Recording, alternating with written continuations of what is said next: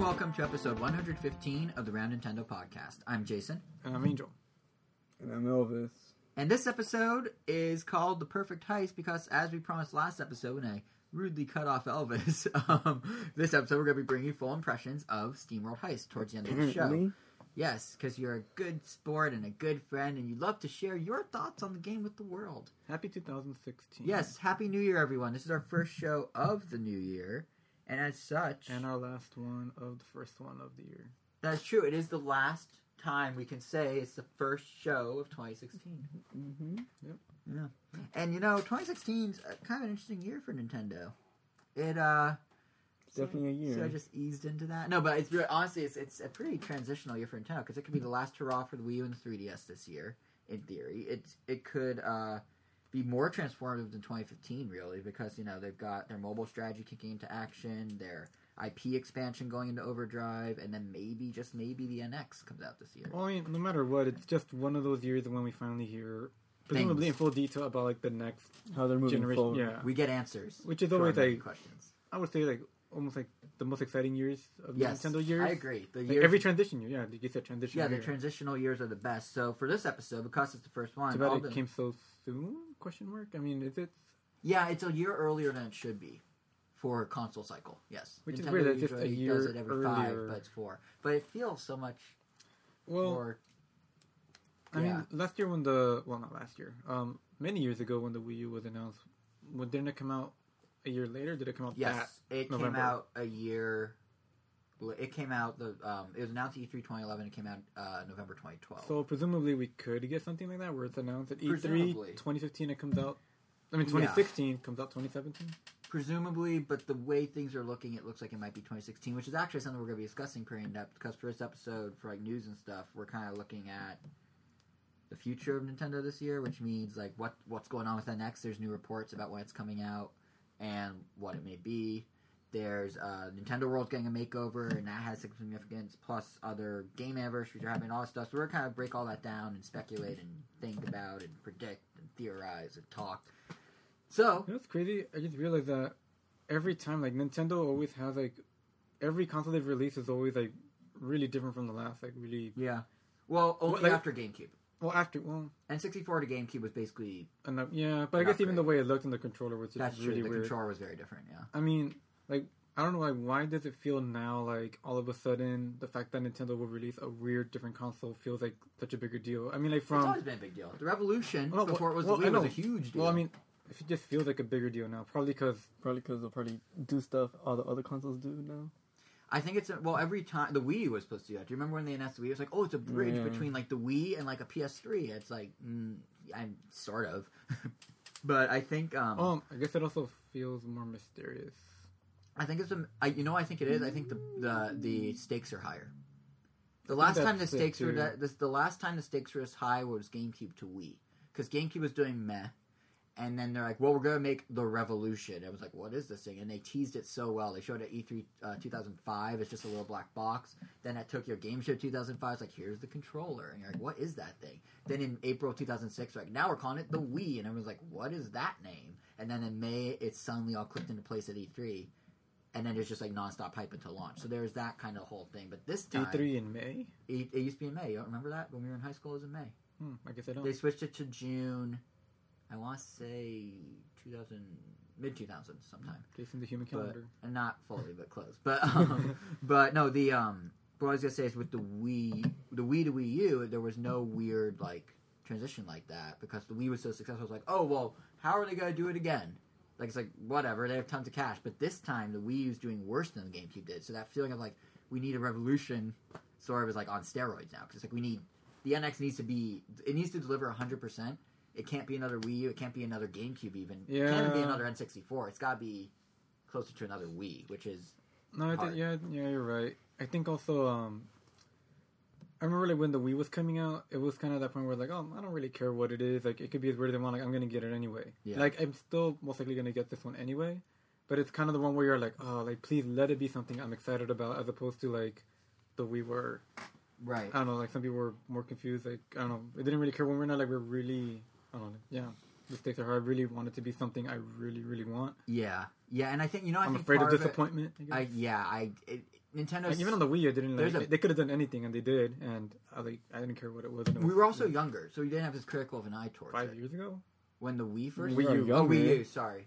No, the Wii. Yeah, the Wii U. I think the Wii U. Uh, we we watched the unveiling together, We were confused, and we were but, so confused. But we were still like, okay, like I wasn't like like oh man. Like, You know what I think it is? I think it's because, and I don't. It's gonna sound harsh. I don't think it's to like the full extent of the meaning of the word, but Nintendo failed with the Wii U. I don't think they like full on like when I say fail, I don't mean like oh epic fail. All da, da, da. I mean like literally they said we're gonna do this thing, and then it didn't work as they intended. The gamepad isn't used as they initially intended. There are great games for a system. I love the promised two gamepads. Never came. Exactly. No, but um, it's true though. Like everything that they envisioned for the Wii U kind of didn't quite happen how they thought Yeah, it would. this data is um like gimmick experiments. Pretty much. And like I love the games on the system. I love what you can do with off TV play. The games that do use asymmetric gameplay, that do use the dual screens are really cool. Those the only ones like that two of them. Like Yeah. it's really it never delivered. So when we went from Wii to Wii U, the Wii delivered in. That's funny, like- so we trusted Nintendo with like now like when someone like I remember like back when the Wii first came out and like we had like our friends over and we had like the like six people or three or five so we could do the like Nintendo Land stuff. Yeah. I remember telling like, oh yeah, let, let's show our friends on like what the Wii U can do, yeah. and then now like by showing them that, it's like, oh, that's literally the only time you can do that. It's like, Yeah. it's a Nintendo Land. It's supposed to be like this thing that the Wii is capable of, but we can't show any other example. Nintendo Land was supposed to be like the gateway. Everything else is Wii so Sports was. normal. Like Yeah, exactly. It's like it just didn't deliver on what it promised. So when yeah, we went Wii from Sports actually, yeah. Yeah, so basically in the past, it's like when you went from GameCube to Wii, it's like, oh, they're promising all this crazy stuff. Let's see if they can do it, and they did it. So then when you went from Wii to Wii U, you're like, oh, obviously they'll deliver again. It's Nintendo, and then they didn't fully. So now we're looking at the NX like, well, first of all, we don't know what it is, but can Nintendo even nail nail what they're trying to execute? We, we don't know what it is, but will it succeed? I, I don't know. It's it's not it's not as surefire of a bet as it would have been like ten years ago for an average fan to think. yeah. But but um, speaking of NX though, we are getting some new info on them. Oh, and for we didn't I forgot to say this at the top, but um, for those who have never listened before, just a friendly reminder: we do have timestamps to each topic we're talking about at ramtime.com. So if you don't want to hear one specific thing from the list I rattled off at the top, you can skip around. Just just so you know. Anyway, uh, so yeah, let's talk. We're talking NX. Let's keep talking NX. So um, the one guarantee we do have about NX, because saying that we don't know Coming, anything. there's good. being something being announced. Yes, exactly. that it's something's happening in 2016 involving the thing, and we'll find out what it is. But um, it's starting to look more and more like there's a lot more evidence suggesting that's going to launch in 2016 as well.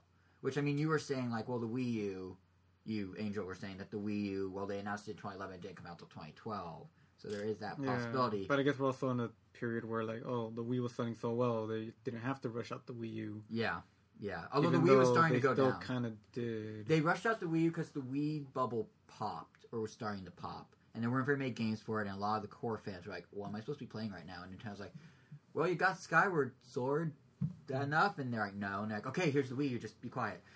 uh, so I think, and sales were decreasing pretty rapidly because honestly, the Wii, in a way, was a fad.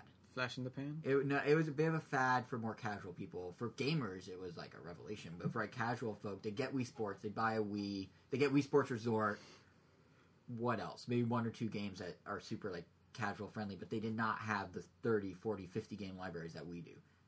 Yeah. So They they, were they, for for them, time, for though. that little audience, the bubble burst pretty quick. For us, it stayed longer, but then as sales started to go down, they had to rush out the Wii U to try and like, you know, block that from happening. But uh, so yeah, it's more likely I think that's going to launch in 2016, not just because a that'd be better for Nintendo, but there's evidence suggesting that will happen. So the latest comes by way of financial news company Barron's, who this is a news site that like this is like the financiers' financial site. Like they're not like Wall Street Journal or something where people all people are like, oh, it's a news source. Like these, this is the one Barron's is known for. Like they give analysts, they give analysis and stuff that help people in finance make their choices about what they invest in. So they come out and report that um, Japanese financial firm Nomura Securities is expecting that both Wii U and 3DS sales are going to completely fall off a cliff in the second half of 2016 because the NX is going to happen, and they they have an actual timetable of exactly how the NX will be announced. Granted, this is just an analyst, but if you're going out there saying to your investors, "Hey," you might want to sell your Nintendo stock or be very careful because this is exactly what's going to unfold. You probably won't be right if you're giving specifics. So I mm-hmm. think he probably knows something. So according to him, or according to them, the company, um, the NX concept, what it actually is, we will find out sometime between March and May. Then at in June, presumably at E3, they will debut the thing for play to actually try. They'll showcase it, and then it'll be out by October or November, most likely November.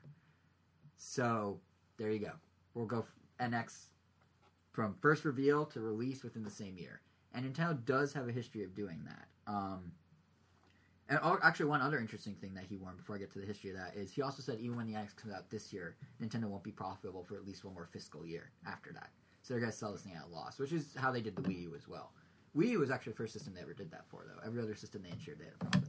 Hmm. But anyway, um, so how plausible is this? I, as the human calendar, I feel like I can answer that. So Nintendo's had a history of doing this sort of thing, Oh. where they do like an early reveal followed by an E3 showcase followed by the launch. So take for example the 3DS. It was first announced as the 3D successor of the DS in a press release in like March of 2010. It was then showed at E3 in 2010, and then it launched slightly later than the timetable uh, Nomura Securities gave, and it came out in March 2011. So it's like halfway between what they're saying is going to happen with NX and what you, Angel, pointed out happened with the Wii U. Then, separately, if you go back a little further, there's the DS, the original DS. Got press release in January of 2004, was shown at E3 in May of 2004, and was on store shelves by November 2004. So, their little timetable fits exactly with how Nintendo's always basically done stuff, which is pre E3 they reveal it, E3 they show it, sometime after E3 that ranges from that holiday season to the to within three months of that holiday season, the thing's out. So at the very least, if it doesn't come in 2016, we are for sure going to get it by next March. Just following the trends here. I mean, there are a couple exceptions like the Wii, which we talked about, which was stretched out way further. But um, if Nomura Securities really thinks that is coming this year, Nintendo has a track record of doing that. So I think it, I think it's plausible. I think it's actually going to happen. Um, and just in case that's not enough for you, as reason of why it may be happening, there are numerous other signs that point to 2016 for quite a while, going all the way back two years or a year and a half, I guess, a year and a month, given that's just the start of 2016. Way back in December of 2014, there's a report that Sharp, the screen maker, was making a free-form display for a Nintendo for a that Nintendo was going to use.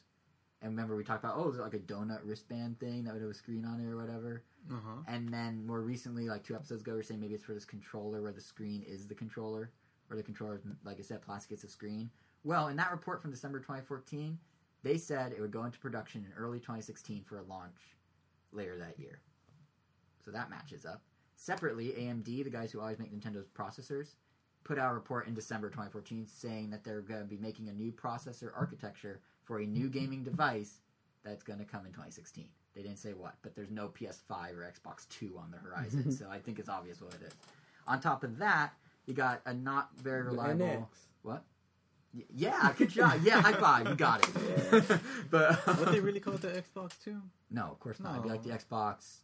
Three? No, well, considering they're going like backwards No, with it'd be the. Xbox Four at this point. Yeah, but it'd probably be called like the. Well, it depends on what the PlayStation Five is called, because their thing they like to do is. Xbox Infinity because it's a Yeah, it'd be Xbox, Xbox plus Infinite, one, Xbox one Infinite. plus. But then the problem is what happens when they make the Infinite Two, In- Infinity plus one. Like, it's- it's like the, the elementary school joke. Little Like, kids come back. yeah, exactly. Yeah, that's you guys got the joke. Yeah, I mean, maybe like a few years from now, like that would be like the thing to do. yeah, maybe, maybe I don't know, but um, I will. Uh, oh yeah, what was I saying? Oh, the the my little spiel. Maybe you- maybe one squared. Like One squared. That's just one. One times one is one. they they all they'll hope that people if they don't say one realize two, that. people are gonna realize it's, they're gonna call it the twelve, the Xbox twelve. That's gonna be really confusing. People already called this one the X Bone. That is true, and they need to do everything they can to get away from that name. So, but anyway, um, so yeah, there's just some evidence that points to Nintendo coming out with the NX 2016. Separately, the Wall Street Journal has previously said it could be as early as this year, and Digitimes, which is a Taiwanese newspaper that has people on the supply chain and is not always reliable, they prior to the Wall Street Journal saying 2016, also independently said supply chains are ramping up for 2016 launch. So you got five different sources before even Barron said a word that this thing's coming in 2015. I mean 16, sorry. So it's happening. I'm calling it. This is the. I think NX is gonna be the big thing for Nintendo this year, and I think it's happening this year. It'll launch, You're gonna get one? of course. I mean, do you really have to ask that question? yes. All right. Well, you did. Yeah. Are you? Yeah. Elvis, are you just gonna use Angels, or are you gonna get a second? Well, I guess it depends on if it's a handheld or a console, huh? I'll If it's a get- If it's a handheld- handheld, I'll probably get it. But if there isn't, then Well, I'll here's where things get interesting. I mean, his PS4 is still pretty. we don't new. know, but yeah, his, his PS4 Well, but they already said that 3DS isn't going anywhere. So that's gonna be that. nobody announced it. Well, that's true. They did say the end. They're gonna keep it alive. Pillar. But They're not gonna Vita it. yeah, but at the same time, I mean, if this finance guy's warning sales are gonna tank, I don't know how many games they're gonna keep making for it. They'll probably round out 2016. And But I guess the idea is to keep it alive. They said that. You know what else they said that about? The Game Boy Advance when the DS came out. The third pillar. The Nintendo DS would be the third pillar. And yes, for a year, Game Boy Advance got games. It got Drill Dozer. A and- year is a pretty long time. It, that's what I'm saying. 2016, they'll ride it out, maybe into 2017, but then it'll eventually fizzle out. Because, as everyone knows, the Game Boy brand is now dead. Oh. Because the DS took its place. So, if the NX is a handheld or has a handheld component, DS and 3DS will be a thing of the past. as really will we. hope whatever this NX is is backwards compatible, but then it, It will also. not be. I know that's it, but it, it, it kind of can't be backwards can't be. compatible. Oh, well, they can do digital downloads. Maybe they'll do what Xbox One's doing, where it's like, you, No, but that's if you thing, have the game, you attach it to your My Nintendo account and they can re-download it through the eShop. Oh yeah, but that's the thing though. That still implies that there's some sort of. I mean, maybe not Dude, all games will a be. controller. It's gonna be. Well, Oh, oh, Yeah. gamepad. I see your point. Well, if it matches our theory about the screen is the controller, yeah. it could sort of. Unless it does like select it like oh Donkey Kong Country, Yeah, Mario Brother 3D World. yeah. I mean, I feel that. like the the simpler. Well, Donkey Kong Country's the easiest because they didn't even turn the screen I mean, on for and then like how well like Splatoon and Smash Bros are doing. I mean, I feel like you kind of like want them to function on your new console. Yeah, But I mean, Smash Brothers. I mean, I don't I don't see why they can't because the gamepad doesn't do anything. yeah. But Splatoon seems kind of like the more problematic one. It's a weird It's situation. like it's stuck on a sinking ship. It's a really, it pretty much, it's a really weird situation for Nintendo to be honest. Because Inklings will be like, fine, but if you look, yeah, the Inklings actually, water kills them. so they will all die. yeah. It's gonna be worse than the Titanic. Um, th- there we go. Nintendo, the Wii U is just the Titanic with deck chairs being rearranged. Um, but it's no. I was gonna say that um, Nintendo's in a really weird position because what you're saying is totally true. Like, there's these vibrant communities. There's always people playing the games. What happens when NX comes out and everyone shifts? If you can't do backwards compatibility, do they all just wither on the vine and die? I mean, that's what PS4 and Xbox. I mean, they don't have. They, they've never really had backwards compatibility, but everything with turns out okay. yeah. So I mean, I guess They it's a- eventually roll it out. Like yeah, and I doing- guess I guess from Nintendo's perspective, they kind of just gotta cut the cord. Yeah, at some this, this is. Just, I mean, I guess as Nintendo fans, we're not used to being like cut off from the last generation yeah, because we've Nintendo's always had like that. But I mean, if you look at it from like just from a Well, business perspective, starting from the Wii. Right, right. If you look at it from just a business perspective for Nintendo, they kind of need to just cut their losses and go. I mean, when this report came out about from Barron's and uh, the security firm about, um, uh, you know, that Campbell sales sales to be cannibalized, Nintendo's profits, or sorry, Nintendo's stock immediately dropped five percent after that. It has since gone down even lower to seven point two percent because by seven point two percent because uh, some other firm in Japan's like, oh yeah, by the way, you know their mobile game, they're not to make money off that for like a year. So their stock's actually lowest been, the biggest drop in two months just happened. So they're looking at that probably and going like, okay, maybe we need to roll out the NX. And then separately, it was just announced that the It's gonna be a Wii U- rush project. It's not going to be rushed. I think it's just going to be they're not going to sit on their. Release it. wait. The messaging gonna- system will come later. Oh god, if they do that again. Well, they have um, DeNA to help them with messaging. That's what they're for. They're gonna be the first for on console DLC, or like I guess no Sega already did that. Yeah, no, Se- yeah, Sega has done that. But uh, What was it called? The the the mushroom thing. What? The line? What? like where they pretty much like kept the the Sega Dreamcast. Oh, thing where they, you got the 32X and you plugged yeah, the 32X, then Yeah. the CDX Then the thing. CD, yep. By the end of it, it looks like the It's a Sega was like Frankenstein. yeah, yeah. like- But They're bringing that back. oh, I can't wait. It's gonna be so good. Well, the, actually, you know, Why as uh, the backwards, NX have all these ports on it? It As looks like an incomplete console, as backwards as that sounds, it's like a GameCube. that crazy. like the GameCube. Yeah, the GameCube did it. They had the Game Boy player. They had Wavebirds. All those come things on the bottom that I never knew what they were for. Yeah, but but not just that. Ooh, but they could have if like the I could play my 3DS on the TV or something. Well, that possibly is what the NX could do. Because remember the whole thing that I was saying about like the architecture of the system. They want to have it work on multiple sizes, kind of like an like iOS. You can have on iPhone and iPad. It's the same baseline, but it does different things depending on what it's on. You can easily say roll out the NX in phases and say here's the portable NX, here's the home NX, here's how they connect, and do that over six months or twelve months or Mm. eighteen months. So you might actually be onto something. They could Sega it and do like staggered staggered releases. But whatever they do, they gotta do something. I Because feel like, like that will be received very badly. it will, it for sure will. There's no way. Well, unless they sell them as like NX to go and NX at home, it's like literally separate systems Oh, yeah, that yeah, share yeah. an architecture. I, I guess in my mind, for some reason, I jumped to like, like, oh, you're borrowing like a hard drive Oh expander no, no, no, no, no, that'd be bad. But but whatever they gotta do, they really gotta do it because the Wii U just hit a milestone in Japan, you guys. It sold three million units since it came out. Three million. I think that's bad. It's not great. GameCube sold four million. Vita was at three point five million by this time in its life. So it's it's a resounding meh, but it's the weakest Nintendo's done. So between their stock dropping, the fact that even with these great games like Smash and Splatoon, which is selling gangbusters Meh's over still there, better than. Meh's better than like the ship is sinking, but Isn't It's that what we said it was? Yeah. Okay. Yeah. But uh, Mez, Mez better than like yeah the ship sinking, but They're making more money than I am. it's true. off especially off of Evo. But my my point is my point is you can't ride out meh. Eventually meh fizzles out, and it fizzled out faster than good. Good first has to go to meh. Meh just has to go to bad. So they they definitely need to do it sooner rather than later, I think. But of course, the other half of the puzzle, which you already kind of What brought about? up, Eh, well, eh is just meh without an M. Eh. that, that- that's all I had to say on that. That's literally the only in, insight I have. But you, Elvis, you brought up the other half of the puzzle of all this, which is what the hell is the NX? Like, we still don't know any because you're like it could be expanded forever. It really could. Um. And while we we we I, honestly we don't even know if it's a console or a handheld, which is what's bizarre. But we, a slip of the tongue from Tecmo Koei CEO recently actually kind of gave a clue of what Ooh, it might get be. fired, dude. Well, he's the CEO of Tecmo Koei. He's not going anywhere. I'm fired. like, oh darn, I slipped up. Well, here's my resignation.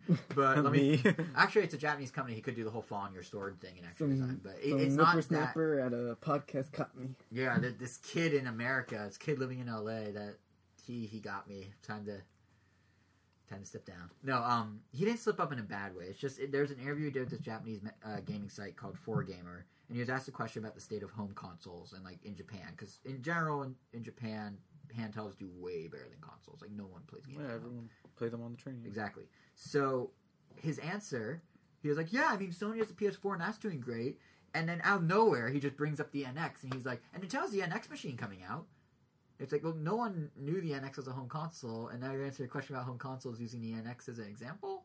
So I guess there's a home console component for sure that might that's actually like a key part of it because no one goes like, "Hey, hey, Angel, what's your thoughts on like the home console scene in America?" And you're like, "Well, the Vita's awesome." It's like that's not at all related to what we're talking about. So What if DNX is just like a very technically advanced like chest to put sports equipment in? It's like Oh, you mean a chest to put all those stupid plastic like tennis racket add-ons to Wii remotes? no, no, like, no, like, like, like, like something kids use to play outside with or just play games with. That'd be well, you know, analog's coming back. Did you know one of the hottest things at CES this year were vinyl players? Yeah, so they could be maybe going right. retro. I maybe mean, Nintendo's like, you know what? they You want to reinvent the wheel. Like just bring Yeah, just just go play stickball outside. I mean, with their redesigned ball. Maybe that's all it is. We might have cracked it. stick is DLC. We might have cracked. You know what? We might. we might have cracked it. I once said they wanted one architecture that works on multiple sizes and stuff. Balls come in different sizes. Sticks come in different sizes. Could be a sizes. collapsible ball that shrinks to a smaller ball. So you mean a ball that deflates? Yeah, well, when it deflates, it keeps the same. Um, But how does my Nintendo connect to this? Where do you log in on this ball? um, the whole thing is a screen. Oh, okay. you combining the different things we know. Yeah, it's free form. yeah, oh, yeah. so it's a ball that's actually a screen. So, So- really, when you throw it around, you're actually playing And- the game. It's, it could be a Pokeball, a Mario mushroom, Yeah, it could really Another. Pokeball, Yeah, and, and it better I think it have has to be pretty durable. could be a Dragon Ball Z ball. I don't know what those are called. Dragon Balls. Oh, dirt. yes, Dragon Ball. uh, You're right yeah. at Dragon Ball Z ball. Dragon Ball Z ball. I'm gonna need your Or as the kids call it, the Z ball.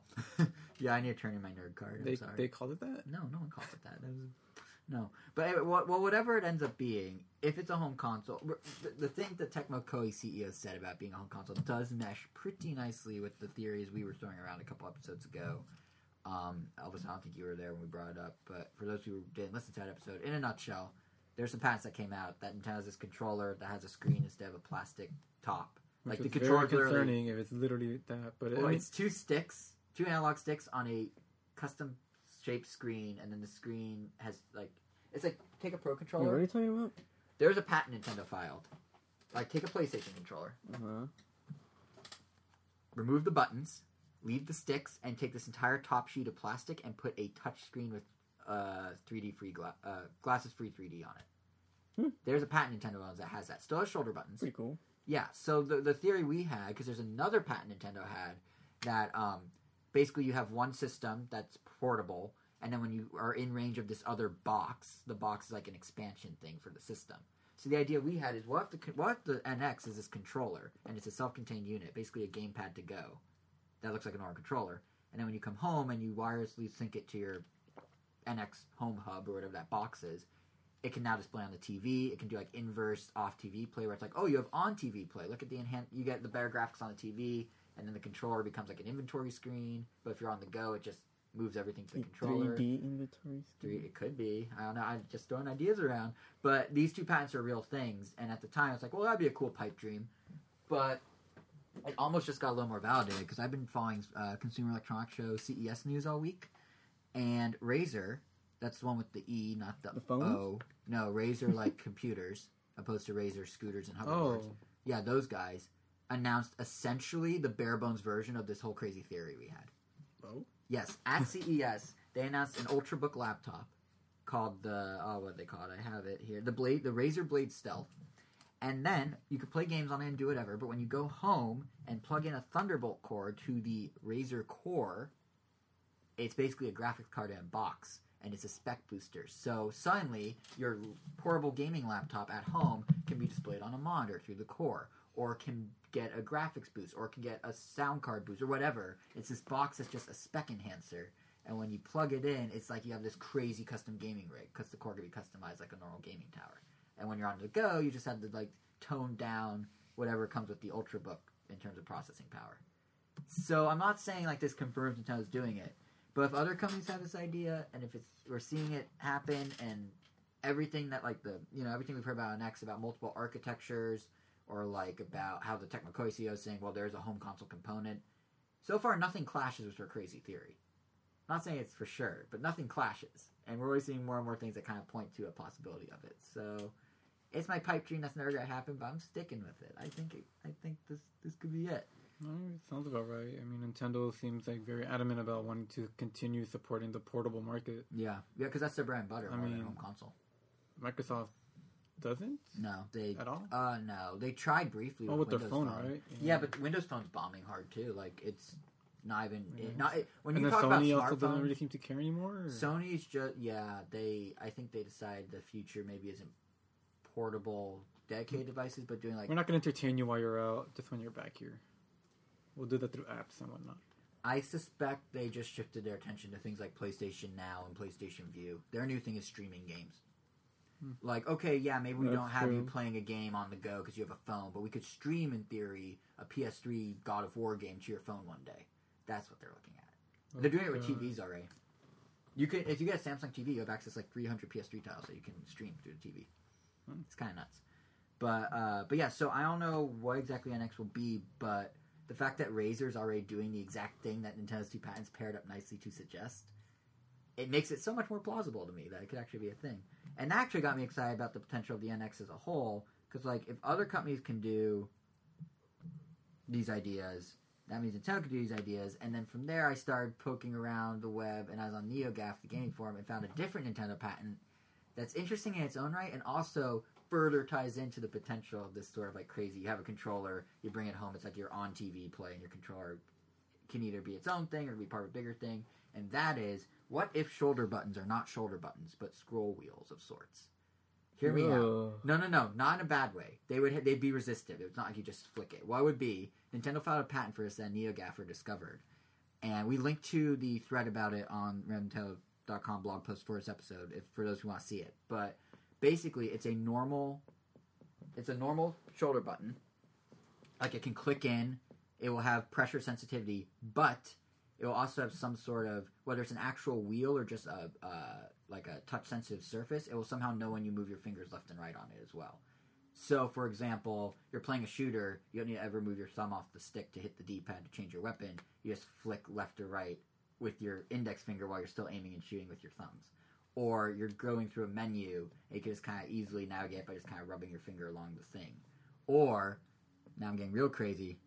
You're playing Zelda on your normal looking NX controller that has a screen in it. How you do a bow and arrow? Nintendo's put in our heads, oh, you gotta do some crazy pantomiming, right? Like with the Wii, it was like, oh, you pull the nunchuck back and you hold the Wiimote out.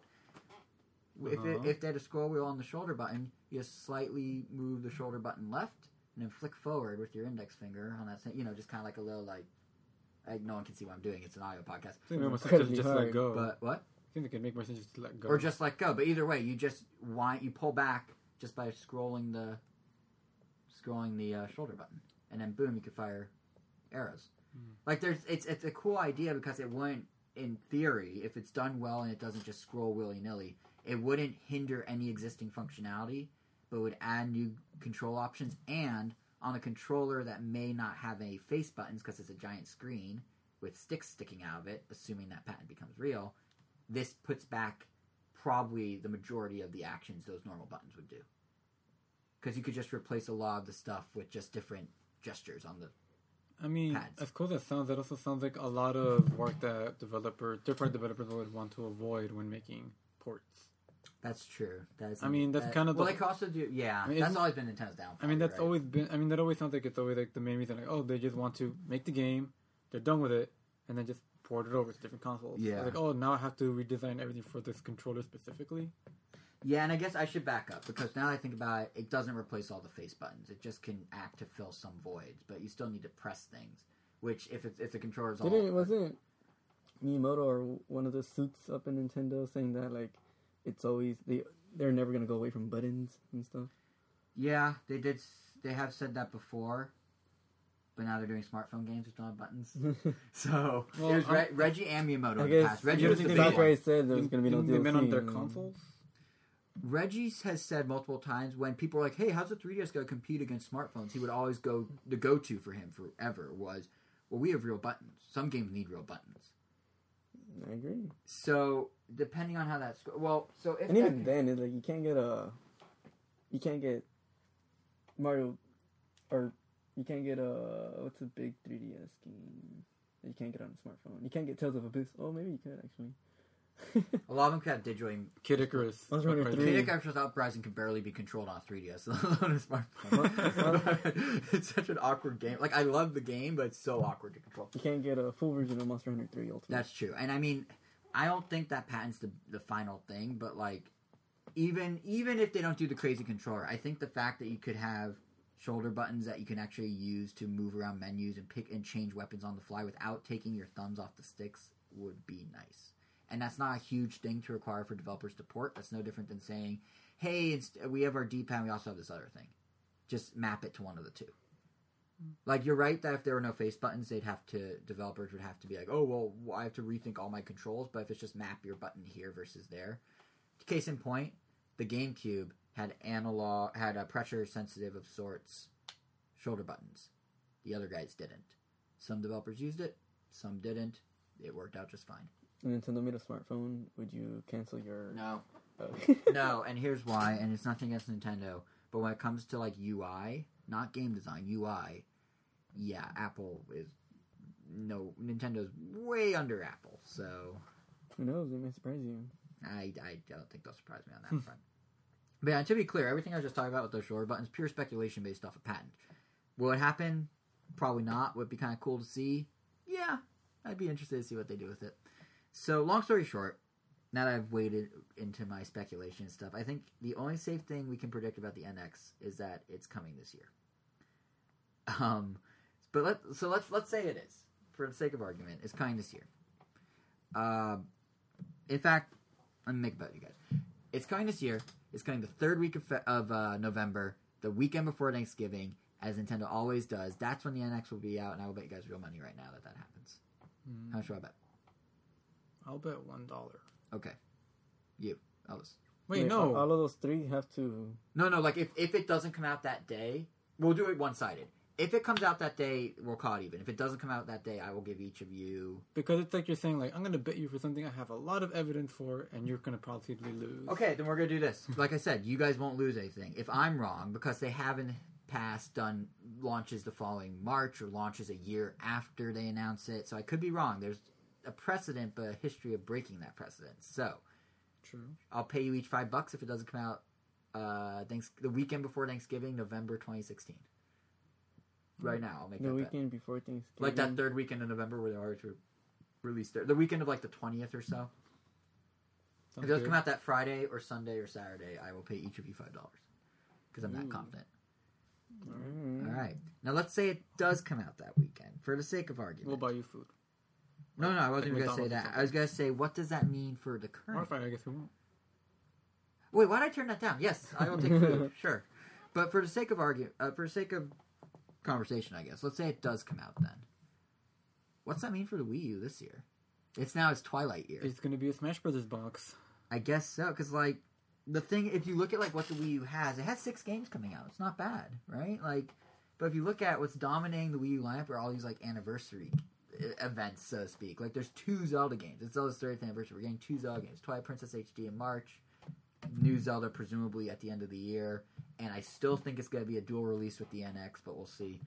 Um, and then Pokemon's 20th anniversary on Wii U. They're celebrating a Pokemon tournament this spring. I suspect at the end of May. Not confirmed yet, but I suspect it. Um, and then beyond that, what they have are just a handful of other things. They got the Fire Emblem Shin Megami Tensei crossover, Star Fox Zero. Um, you know, that might be it actually. I think that's all they've announced. Which isn't bad though. If you look at like the Wii U's final year versus the GameCube's final year, what GameCube have?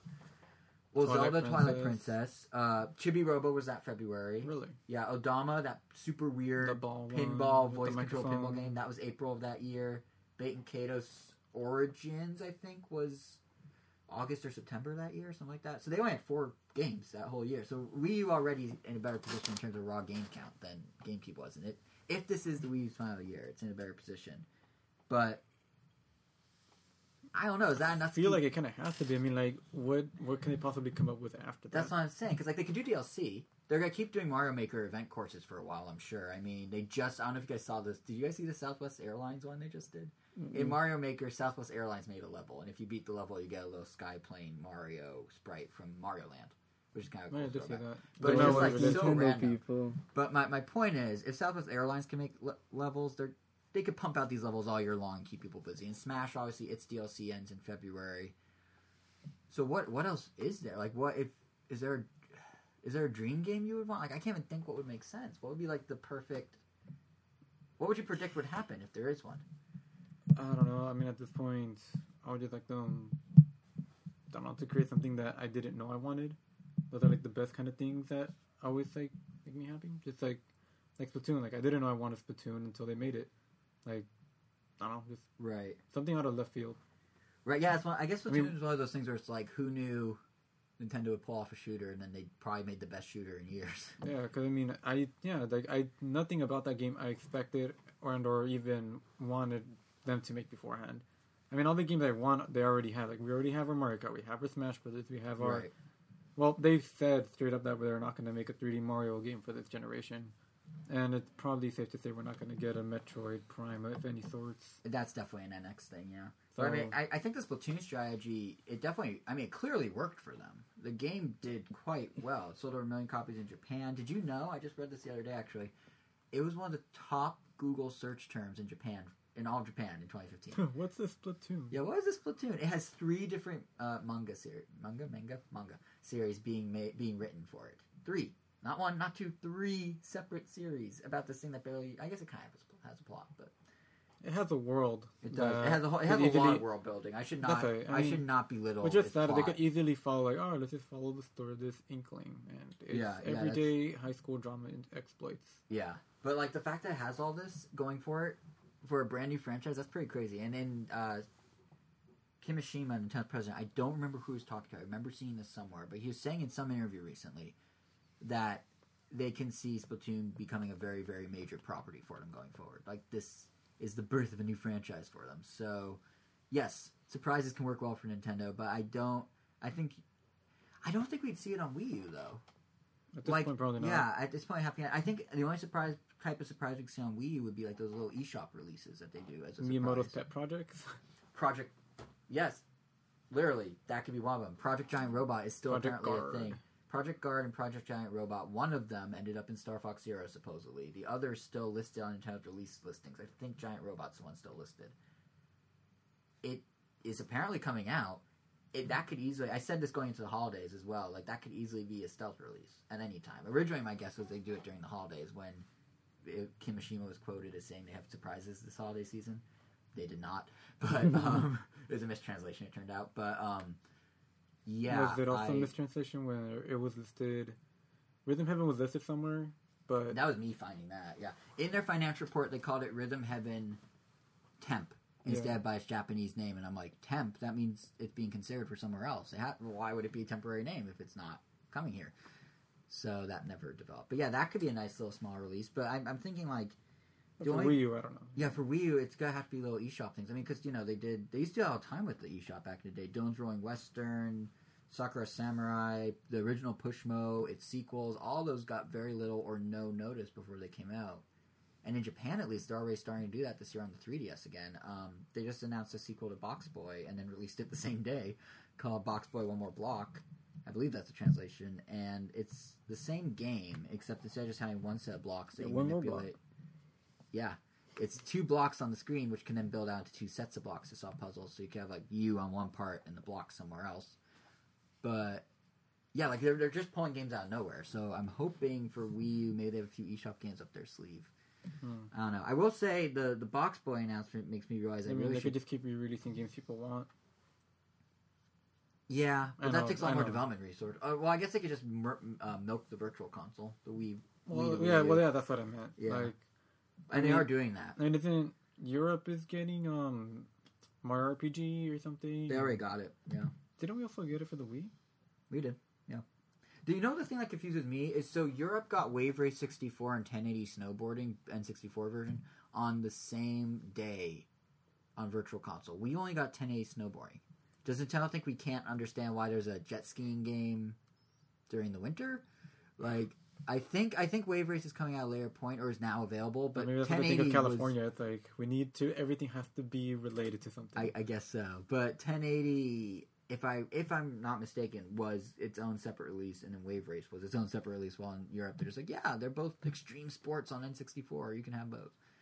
But but yeah, but the thing about Box Boy actually is it it's making me realize I still need to play the original. I bought it during Nintendo's Cyber Monday eShop sale, and I totally forgot I bought it until just now. So I I, should bought it. probably. It's supposed to be really good. It's from HAL Laboratories, like the Kirby developers. It's supposed to be like a really Hmm. good little bite-sized puzzle platformer. It's not an indie. No, it's it's Nintendo. Huh.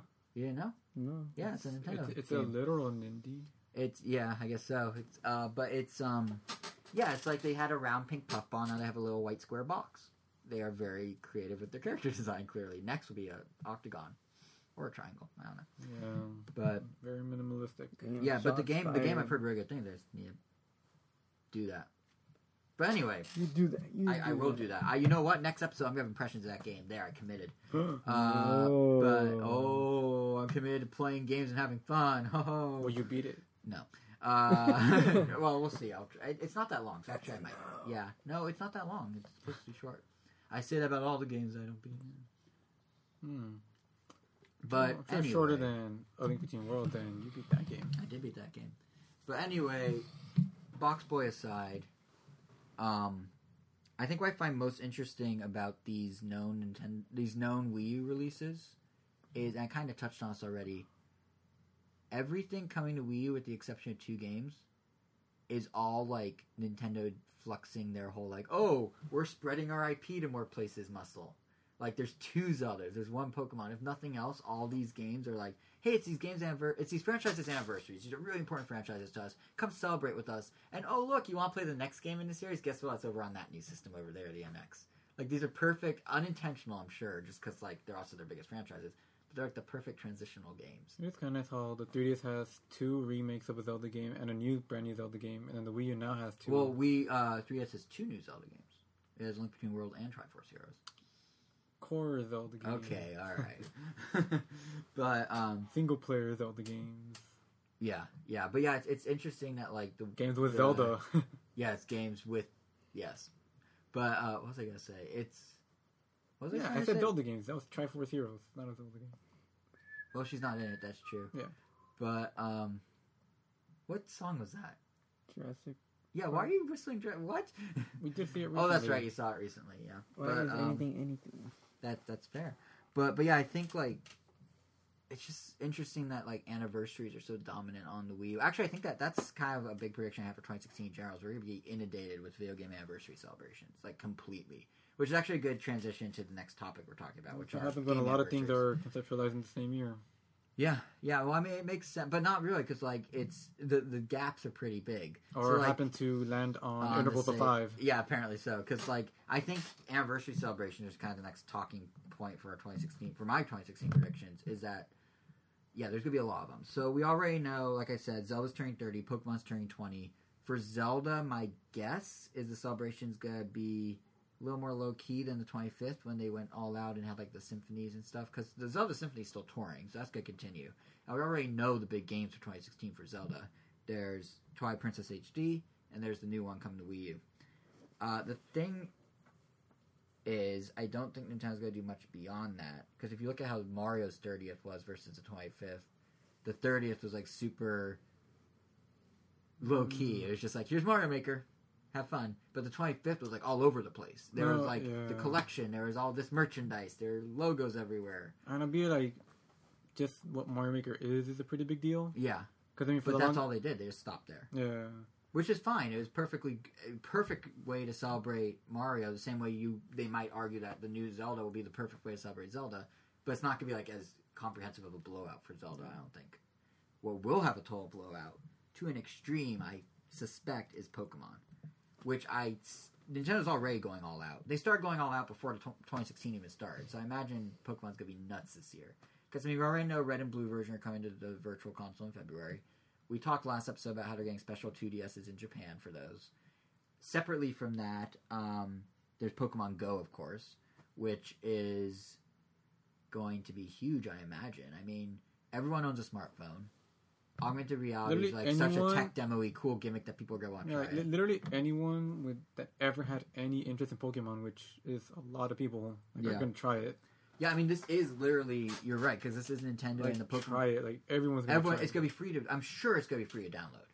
Like it has to be. It's gonna be in-app purchase, so everyone's gonna download and try it.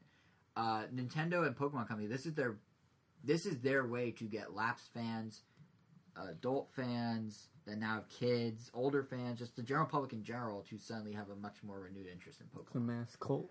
Like it basically, it's, it's kind of you know, it's funny you whistle Jurassic Park because the way I think they're gonna treat Pokemon Go is a lot like how I think Jurassic World was so successful. The theme park. No, no, no. But the I, just the concept of like Jurassic World up until Star Wars dethroned it had like one of the biggest openings of all time. That is because of the nostalgia.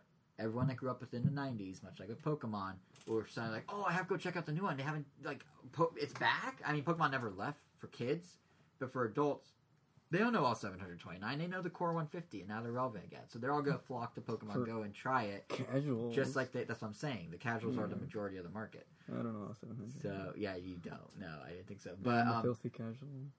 What? I'm a You're a filthy casual, yes, yes, you are. But um, it's kind of like with Jurassic World, where everyone went and saw the movie because it's like, oh, I haven't seen a Jurassic Park in forever. They're making a new one. What? It's like the old one. What? Like, so they go.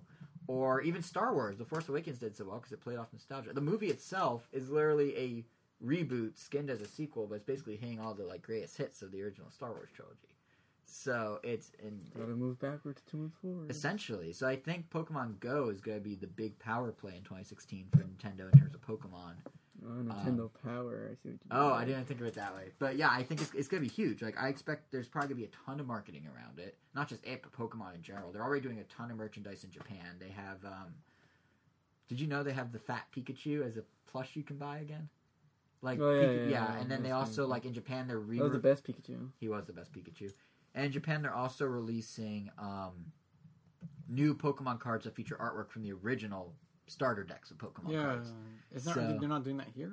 Not yet. Oh. They probably will. But my, my point is, uh, they're not stopping. Pokemon's going to be everywhere. Like, I honestly, if there was one game that I would expect Nintendo to do like ridiculous marketing for, it'd probably be Pokemon Go. Hmm. Because this is their chance to basically relaunch the phenomenon. There's a reason they can easily hook into the the success of Jurassic World and Star Wars just playing off nostalgia. They just need to get it in front of people. However, whatever it takes to do that, they just need to do it. But I suspect we're going to see very, very big things. And actually, I think from there they're just going to roll with it. I think Pokemon Go is going to be like an introduction to a whole chain of events of Pokemon all year long. I mean, they're already announcing surprise games in Japan for it, so so it's probably probably gonna keep going. Like I don't know if you guys do you guys hear about this new Bandai Namco arcade game for Pokemon? Do tell. I will. So it's really simple. There's a screen. On the screen are Pokemon, like a visual sc- uh, video screen. On screen are like artwork of Pokemon, and you Usually take a play with screen. Pokeball. Well, I mean, like it's on the screen, not in front. It's not like a, a screen door. It's like a television screen with Pokemon in it. And you take a Pokeball, a soft little Pokeball, and you chuck it at the screen, and you try and catch them all, literally. I think you get three Pokeballs, and you want to get the highest scoring Pokemon or something like that, and then you move forward. There are three different stages. You get points based on who you catch. Depending on how you do, you can unlock Mega Evolutions and Legendaries to catch. And when you walk away, you get one of 24 collectible special cards. Wow. So like in an arcade or something? it's in an arcade, yes. But uh, I think we're gonna see like the, this could really come out at any time, but it's coming out now. It's coming out in tandem with like all this other Pokemon That makes way stuff, too much sense. Like, why haven't we seen anything like that before? right? Right, and it plays off the nostalgia thing again because you know if they look towards America with this thing. Dave and Buster's is huge because it's like us recapturing our childhood of like, oh yeah, arcades are great, except now with alcohol. Like it's again all that Jurassic Park to Jurassic World. Chuck E. Cheese. Yeah, it's Chuck E. Cheese for adults. So if they put this thing in a Dave and Buster's, it's just yet another way to funnel people back into caring about Pokemon. And then maybe they can, you know, have a Pokemon Go ad within the game or something, and then boom, they're playing Pokemon Go, and boom, they're getting Nintendo money and making my Nintendo accounts and buying NXs, and it all comes together. So, um, yeah, I think we're gonna see very, very, very, very, very large things for Pokemon this year. is my prediction, and that's not even including Nintendo's own systems. I think Nintendo's got a surprise. I don't know. I mean, do you think we're do you think we're in for another version of Pokemon? Well, we didn't get one. This I know we're year. not gonna get one. I mean, I know we're Not gonna buy one. no, no, no. You're not not gonna get. You're gonna yeah, get one. there we go. So It seems like we are. I think we're gonna get. not Po- not a new one. Maybe like a Pokemon Z. I mean, there's teasing a movie called Pokemon X, Y, and Z.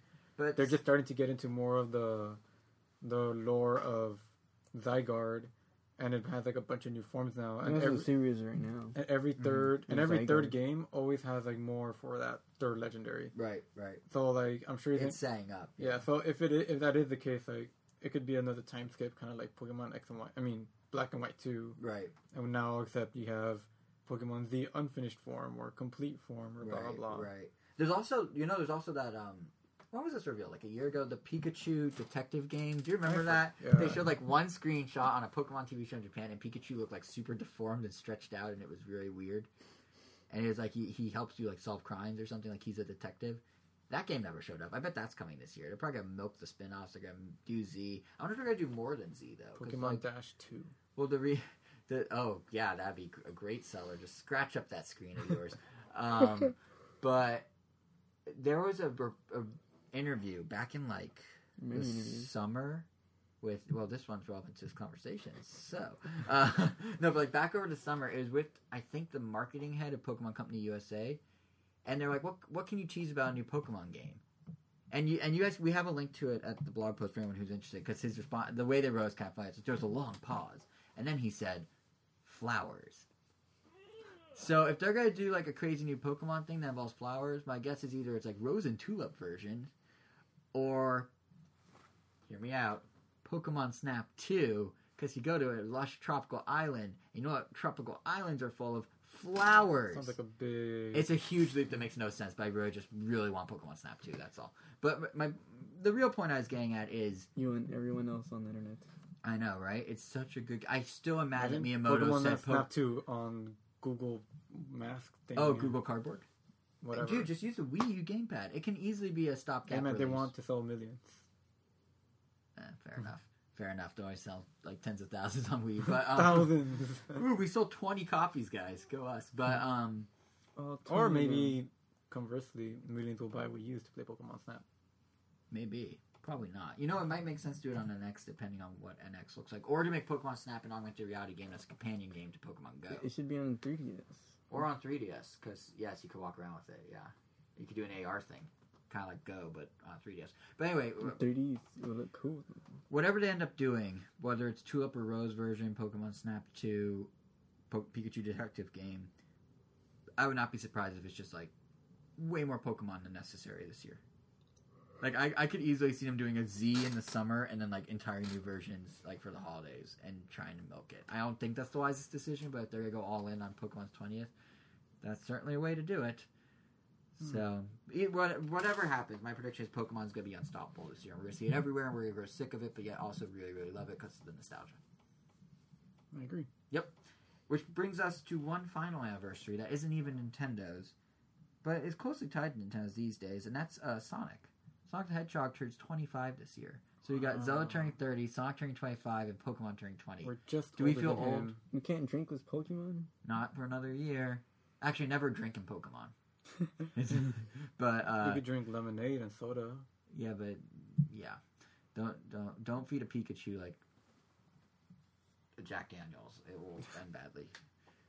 I should know. I've, I've been there. It ended badly. No, but uh, Sonic turns 25. And presumably Sega will be doing things for anniversary. They've actually been teasing for a few days, few weeks now. some- More app games. Well, no, it sounds like they're doing something bigger. There was a and the reason it sounds like you're doing something bigger is because I thought you'd be up on this, Elvis. You're a Sonic fan. So you guys know Crush 40, right? Oh yeah, the band that does Live and Learn and Yes. Open Your Mm. Heart and Yes. So for those who have no idea what these random words uh, uh, Angel's saying are, Crush 40 writes a lot of the lyrical content, If a lot of the more lyrical borrow. songs in some of the less appreciated Sonic games, shall we say? Um, and someone on there. Sonic Adventure 2 Battle. Oh, wait, they did battle. Okay, never mind. That one's. Right? I thought he said Sonic Did I Heroes know? at some point in there. Did you say Sonic Heroes? at one no, I point? was just naming the names of the songs. One of those is from Sonic Heroes, though, right? Neither of those were from Sonic. Well, Heroes. never mind. Uh, from Sonic games, from 3D They do Sonic do the games. one for Sonic Heroes. though. Okay, so I wasn't wrong. I just wasn't right. Okay. That Those was he a- listed were in Sonic Yes. Adventure 2 Battle. Regardless, these guys write lyrical songs Which for, everyone for loves. Sonic. You're right, Sonic 2 Battle is very. I even love Sonic 2 Battle. Anyway, so even I love it. I, even I like it, guys. I, Uh, Jason. so I, Jason, like Sonic 2 Adventure 2 Battle, but they were asking on Facebook, "Hey guys, are you helping with like the Sonic 25th anniversary in any way?" And here's what they said. Oh, so they're they're like if they're, if one if one if uh, if someone's gonna slip up, it's gonna be them. Much like how the Tecmo Koei CEO slipped up and is now st- resigning, he's not. These guys slipped up and are now disbanding as a band. They're not. but they said, uh, and I quote, they might participate in writing new songs for the anniversary game. Hmm. Now, there is no anniversary game until they said there was an anniversary game. No one knew there was going to be an anniversary game. Sega's been like dropping some little hints, but no one knew this was going to be a thing. And then once that snowball got rolling, it kept growing and growing. And out of nowhere, there's always rumors of what is going to happen for the anniversary. So the most interesting rumor, and probably the least true, but let's run with it because it's really kind of interesting, comes from 4chan. Of course, it, everything comes from 4chan. So here's the background is a former QA tester who posted a photo of an actual ID card he used to get in the building that says Sega and is a legitimate card. The question is, did he Photoshop the card with his name? Is it really his? Who knows? But it is what the cards look like. Said that he got to QA test not one but two games because the anniversary game is actually two separate anniversary games. One is a 2D side scroller called Sonic Genesis: The Origin of Chaos, which sounds incredibly not real. But But we saw a game where we saw the origin of chaos.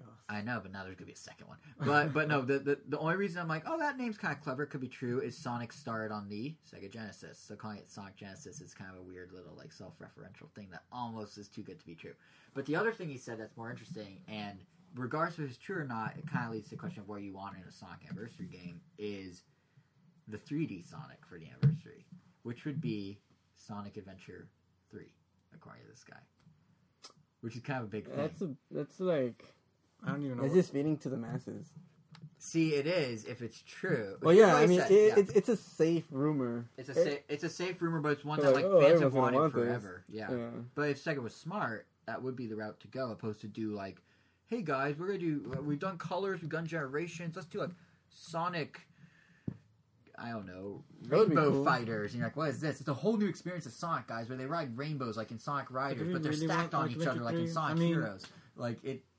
Well, Sonic, Sonic Adventure 3 just means that it's going to take place in modern day Earth. Well, here's what the rumor says. Well, no, it also means how the gameplay is going to be set up, somewhat. Where you have the six different characters and you rotate between. Oh, we play with a ton of. With Here's what the rumor says. Well, first of all, the 2D Sonic would be developed by the guys that did Colors and Lost World. Like, so Sonic Team is split into multiple teams. Big the Cat It's really Sonic for Team more Team. fishing. But yeah, they'd be like that. So color, the guys that did Sonic Colors and Sonic Lost World, which are actually pretty good, are supposedly doing Sonic Genesis. And then the guys that did Sonic Generations are supposedly doing Sonic Adventure 3, according to this rumor. That's probably not true. So, uh, if the rumor's to be believed, Sonic Adventure 3 will have six characters Sonic, Tails, Knuckles, Shadow, Silver, and to tie in with Sonic Boom and be more relevant to current day Sonic, Sticks the. But they're two different universes. But if it's an anniversary game, who cares?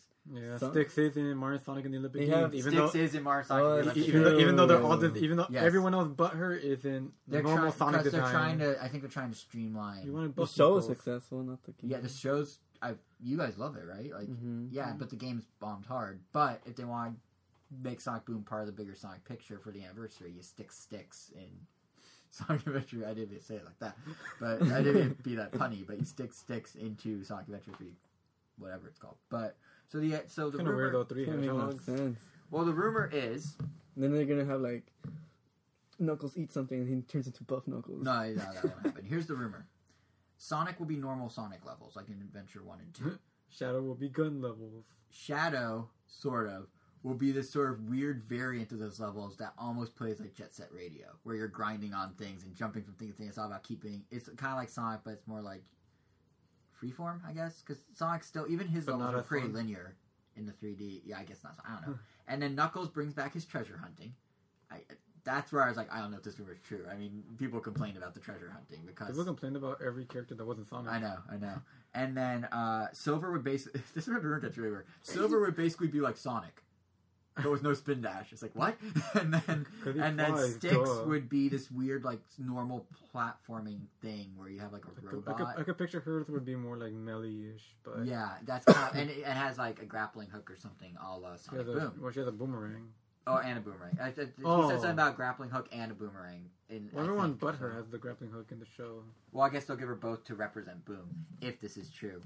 And also, apparently, Boom. the the, the uh, Chao Garden would be back for Sonic Adventure 2, and you'd be able to raise them, and they'd follow you around in the main game, which they didn't do before. And the whole game would be more like Sonic Adventure 1 than Sonic Adventure 2 in, cer- in terms I don't know. You would, would want them following you around. I don't know. I and guess they give you enhancements, and they're probably just saying they could probably be like a co-op second player. I mean, like if in they bring Mario back the Galaxy. Chao Garden without cutting features and only adding some, that could be pretty cool. Compete with Yeah, other I like Chows the Chao. online. I like the Chao. I Chao Gardens were the first times I actually used Game Boy GameCube connectivity. In Yeah, Sonic the only Adventure time 2. I I was remember, like, like- doing on Yeah, Game Boy, like that this is neat. That, that was the closest Yeah. that we were to like being addicted to like something Tamagotchi related. Yes. Well, I had a Pokemon Pikachu virtual pet and a Pokemon Pikachu 2, which is the color Yeah, you screen take 30 version. minutes taking a picture of them. I did. There's an article up on the site, an extra. If you guys go to the website and check it out, it's uh, Painstakingly it's found about yellow Pokemon Pikachu. I did not painstakingly find lo- Okay, I Story time. I story time. I was like, I want to write about Pokemon Pikachu because it's an awesome, way cooler than Tamagotchi. Tamagotchi. Not because Starring it was a slow week. What? Not because of what? It was a slow week.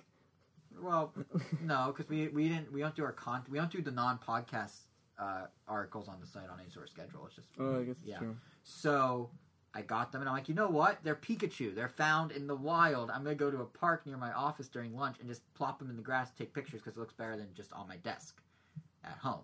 So I did. I get to the park, and there are identically shaded yellow leaves falling from the trees because it was like September, and I'm like, I squealed oh my like a god! little girl. I I like high fived the air and the tree, and then proceeded to uh, take the pictures. I'm very proud of them. So yeah, there is an extra on the site. Uh, I forgot what it's called, but if you browse the extras and look for the picture of a Pokemon Pikachu in the grass with some leaves that look like they match it a little too well, um, you can read the article. It was a really cool device. But yeah, the Chao Garden. To get back on track here. There were rumors that you contacted a leaf collector on the internet and had them mailed to you. yes, you're on to me. I was like, I'm gonna write about Pokemon Pikachu. You know, I need some leaves, and then I hit up like 20 people on eBay. Theory about On. I put a Craigslist listing out that's just like, "Hey, do you have leaves? I like leaves. Send me your leaves." And then they sent me the leaves. Yeah, that rumor came up in a That rumor came up in a- an article in uh, 4chan about your post. Oh yeah, I'm sure. Yeah, I'm sure my post made it to 4chan, much like the Sonic rumor. uh, but but yeah, I don't know if the Sonic rumor is true. But like, what it. would be? Yeah, it seems a little far fetched. But what I feel like something like Sonic Adventure, where you do have all the different characters, all the different things, does do best to pay homage to the entire checkered history of Sonic. If you want to just do the good stuff, you basically have generations again. if you want to admit, Why not just Generations Two? I don't know. But it just feels like, do you just do Generations 2 and just focus strictly on Sonic? Or do you say, okay, 25 years, he's had a lot of different genres Well, he's been in, I and kind of pull from multiple places? Like, I it is almost would Sonic's anniversary. But it's the Sonic series anniversary. I mean, a lot of people like to think that Sonic's reputation went down when like started getting all these characters. Yeah, although Adventure 1 and 2 were pretty well received. Adventure 2 Battle is considered one of the better GameCube games, period. Weirdly. So, uh, I, I don't know, it just seems to me like. I mean, I get that Generations would be. I feel like Generations would almost be an easier out than Adventure, to your point from earlier, Elvis. Like, Generations just like, well, we know it worked, and it's his anniversary, let's just throw another one together. Just put Chubby Sonic and Thin Sonic next to each other, throw in the guy with the scarf, he's a Sonic, hmm. and then just go. But, like, That'd I feel like. It, it would be pretty cool, actually. But I feel like I feel like I just it sounds weird, but I oh my almost want them to acknowledge little knuckles and big knuckles hanging out. high fiving. Eh? When they high five, like one the- just knocks the, The other buff way. knuckle. I mean, little knuckles is like buff knuckles is carrying little knuckles on his bicep, like he's sitting down. This isn't like Co-op treasure hunt with buff knuckles and little knuckles. See, that's what that's what I'm saying. But the, see, right there, you're already starting to say what I'm saying. Where like, should it be more than just Sonic and have like the treasure hunting and have like the tails flying his little gyrocopter or whatever, or like Whatever it is, I'm on board for Sonic Boom, Cross, Sonic. I think- yeah, I think I just you just sold yourself on it pretty well. But uh, all right, so Sega, if you're listening, that's what you need to do. Is I know you said they're separate universes, the Knuckles but game. screw that. Make them together. Yeah, just be Knuckles and Knuckles, Sonic and Knuckles and Knuckles. there, done. Sonic and Knuckles and Buff. Knuckles. that would be cool. That would be. But I, I I mean, Sonic Generations already does a whole like dimensions thing, so Yeah, that's what I'm thinking. Like that'd be for an anniversary game. That feels too like familiar if they just did that again. Which is like maybe they do throw in. I don't think they should go too crazy. Like don't bring back the werewolf Sonic. Oh, he's pretty cool. I mean, the levels are cool. Did you Okay. play it, Okay. Jason? What? I enjoyed it. I played your copy. Yes, in college. I didn't have it in college. Or who had it? Someone had it because I played it with Well, you we in the had it room. for PS3. Then I played so it here during a break or after college. But I definitely played it, and I remember commenting on how his wind up for his punch is really slow. Like I distinctly remember saying that. Probably wasn't with us. It was. I was in this room. I don't remember. I don't remember winding up. Is there any movie wind up? Or he, Mm. or maybe I was just saying he was slow in general. I remember Elvis almost. Maybe I was saying he was slow in general, which makes sense if he's a werewolf. But I complained about his speed. I remember Elvis almost always played that game when we weren't when I wasn't watching him, like when I wasn't here. I definitely have tried it in this room. Maybe. It's probably I don't have another- any memory of you I'm we positive. do have a bunch of Sonic games that you've played here. No, I have played as the werewolf. Well, either way. So fine, they throw in the werewolf, whatever. But my point, my, what was my point I was even making? I don't know. I don't know. I guess just combining. you just said as long as they don't put in the werewolf, and I was like, nope, I like the werewolf. uh, okay, what about heroes? Do you want the triple character thing back? no. Okay, there's finally one we can agree on. I did play heroes at well, Definitely wasn't here because we don't no, have it heroes. wasn't. It, it was in high school, We borrowed early heroes. college, late high school.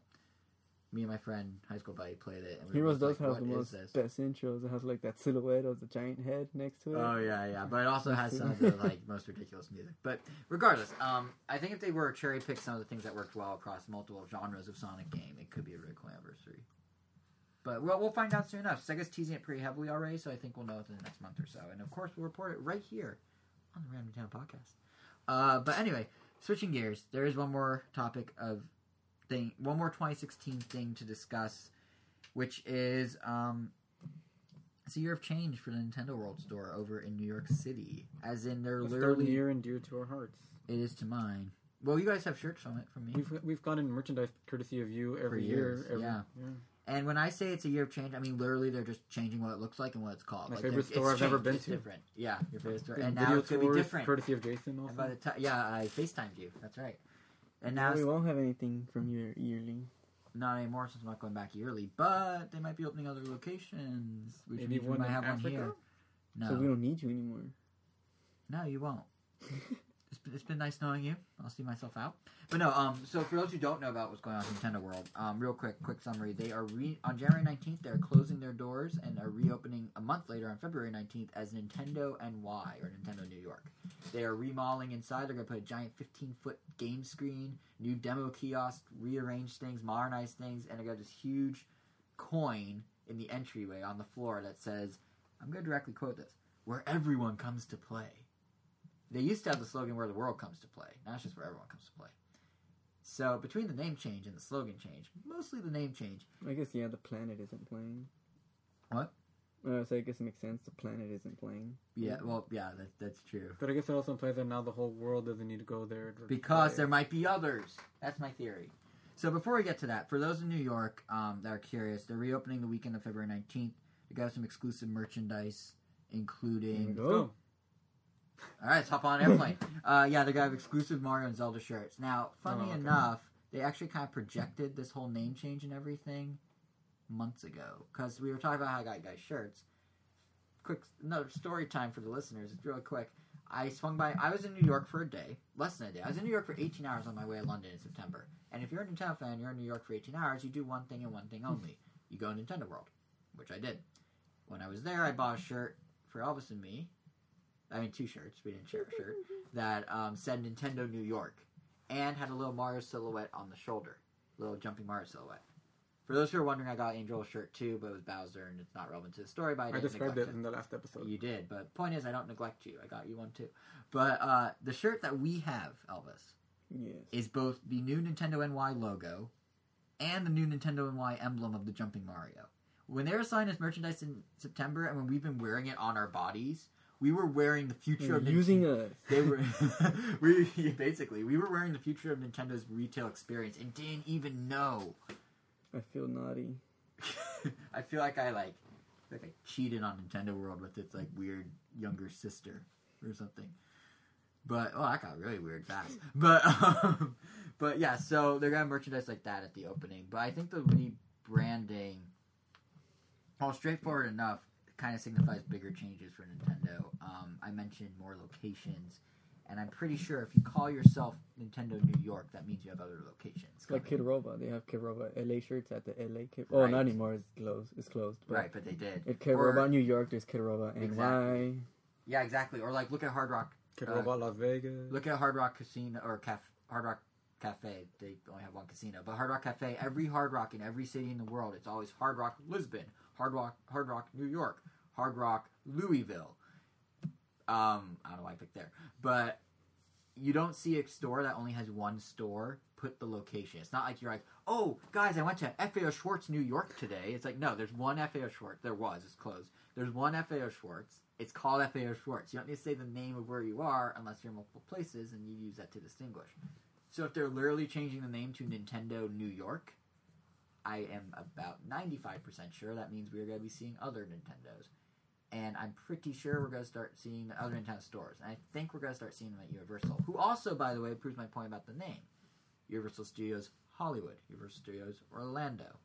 So my guess is um, Nintendo Hollywood or Nintendo LA?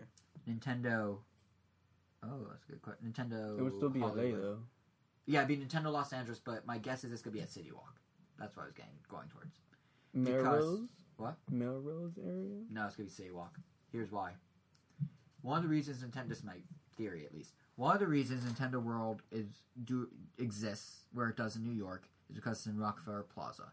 Rockefeller Plaza is a major tourist destination. There are lost stores there, the NBC stores there, the Lego store is there. They is a very it it itself is a very famous building. That's where NBC does all their filming. Spider Man fought Electro there Spider Man fought Electro there. It is quite. Did he? In the movie. No, that was Times Square, not Rockefeller Center. I don't know my New York. Rockefeller Center is the ice skating rink and stuff. I, I, I mean, you're just ready to repeat anything. That... Yeah, yeah until, but I questioned it. See, uh, see, Leela skated with some guy with the, they in Futurama, in Futurama. Rockefeller Center. Wait, wait. Point, regardless Yeah. of what happened there. some orphans were supposed to skate there. And Also, that's a cartoon, so it could have been like Rockefeller. it was New New but- York. Oh, that's right. So then it could have been, yeah. Uh, point is, New, Nintendo World is in a very densely populated, high foot traffic part of New York City because it's a tourist destination. So if you're bringing it to LA, Melrose is great for fashion purposes. City Walk is what is our equivalent of Rockefeller Plaza in terms of like people go there. There's tons of unique stores there. There's tons of gimmicky things there. It's right next to Universal, so you have a ton of tourists coming through. Yeah. And more to the point, Bubba Gump shrimp, random Pez store, random popcorn store. that, well, Popcornopolis is in malls as well. It's not that random. Eh, to me it but but it, it's I mean it's a very random concept like a store of just popcorn, but it's not that random. But um, My my point is though, uh, it makes sense for Nintendo to be there from a logistical standpoint, and they're already buddy buddy with Universal. They're literally building a universe like a Nintendo attraction mini park in Universal, so they can probably get cheaper lease. And every single attraction at Have it Universal. be called Nintendo World? that's my second theory. Every single attraction at Universal or every single themed area at Universal has its own gift shop. So we're gonna see costume Mario's at Universal now. Possibly. I don't know. They haven't talked about that. I just talked about rides. But my point is that um, Simpsons has their own gift shop. The Transformers ride has its own gift shop. Nintendo would have its own gift shop, but why just stop there when you could put a whole Nintendo store at City Walk? Yeah. So that's my theory as why it's going to be there. And of course, Orlando would probably have its own too. For uh, The Mummy Ride doesn't have its own gift shop. but it has. Uh, yeah, but no one cares about the Mummy until The they- Minions don't have their own gift shop. the Minions definitely have their own gift shop. We were in it. The Minions? Where was it? Oh, Yeah. we didn't go in. We, we you get forced in it on your way out of the ride. You're right. That's how. Yeah. All, that's how they And all the Mummy work. doesn't have a gift shop, but it has themed food right next to it. I it. don't know why I didn't remember the Minion one. Cuts you blocked from your memory, like you do with all things Minions, because they're so annoying. They're great until they're not great.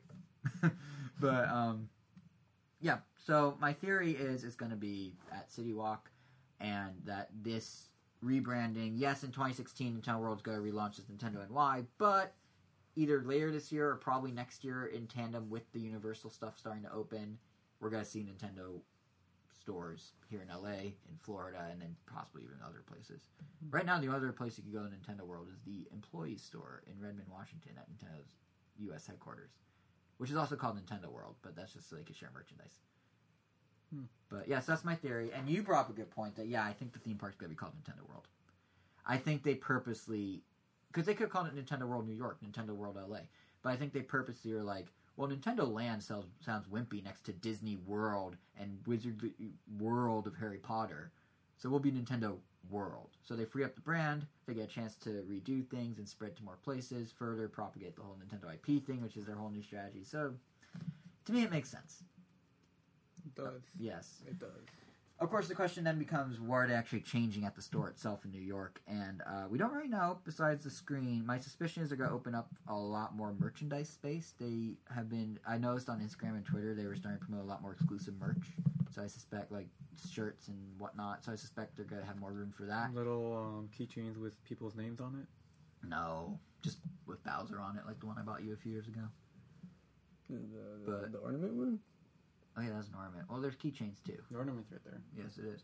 But yeah, so maybe keychains with like Nintendo characters' names. But I do think a big thing they're also gonna have. No, I meant people's names. Like your name. No, what would it be on? Why would they do that? I don't know. Um, On like Mario's face, like just stamped across his forehead. It's just On like a pipe? Jason. on a border uh, of blocks. Yeah.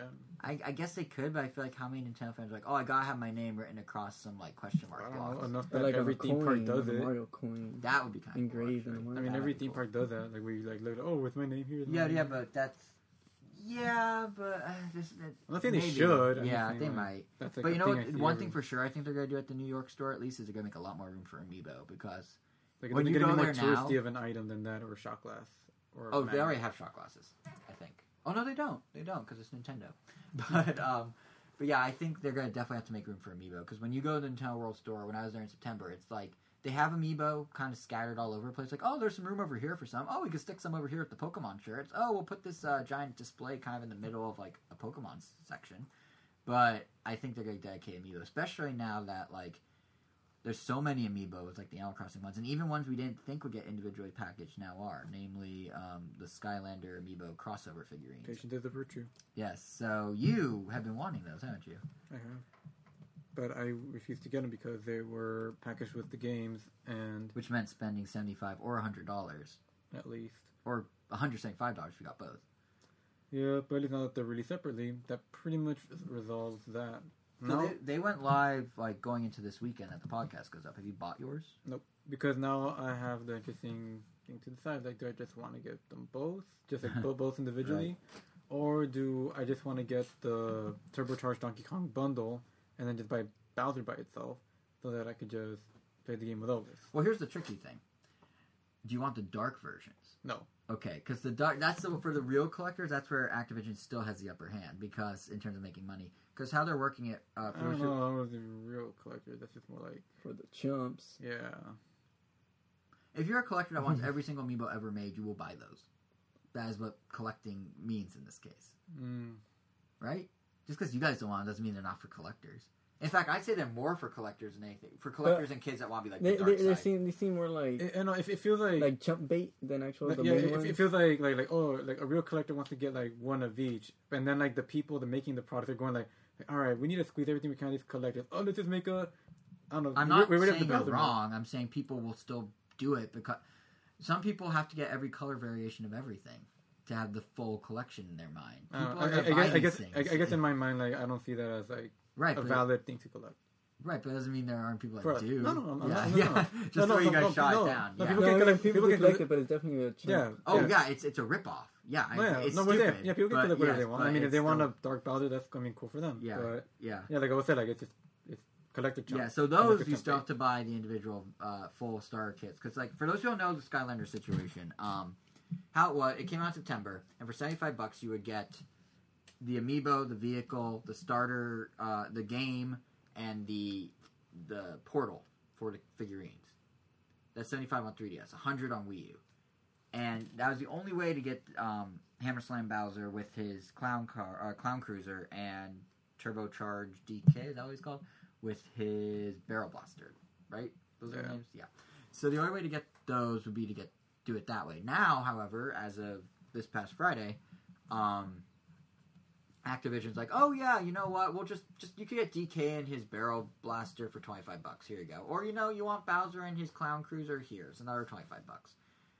If you rec- what I find so funny is if you recall, like back when the game, it, it's worthy of a chuckle. Back when the game first came out, everyone's like, why why aren't you selling the amiibo separately? And Activision's like, well, we don't want to confuse anyone because like these only work with the Nintendo versions of Skylanders SuperChargers, but we have Skylanders as a brand for all platforms known to mankind ever. So we need to, you know, not confuse people.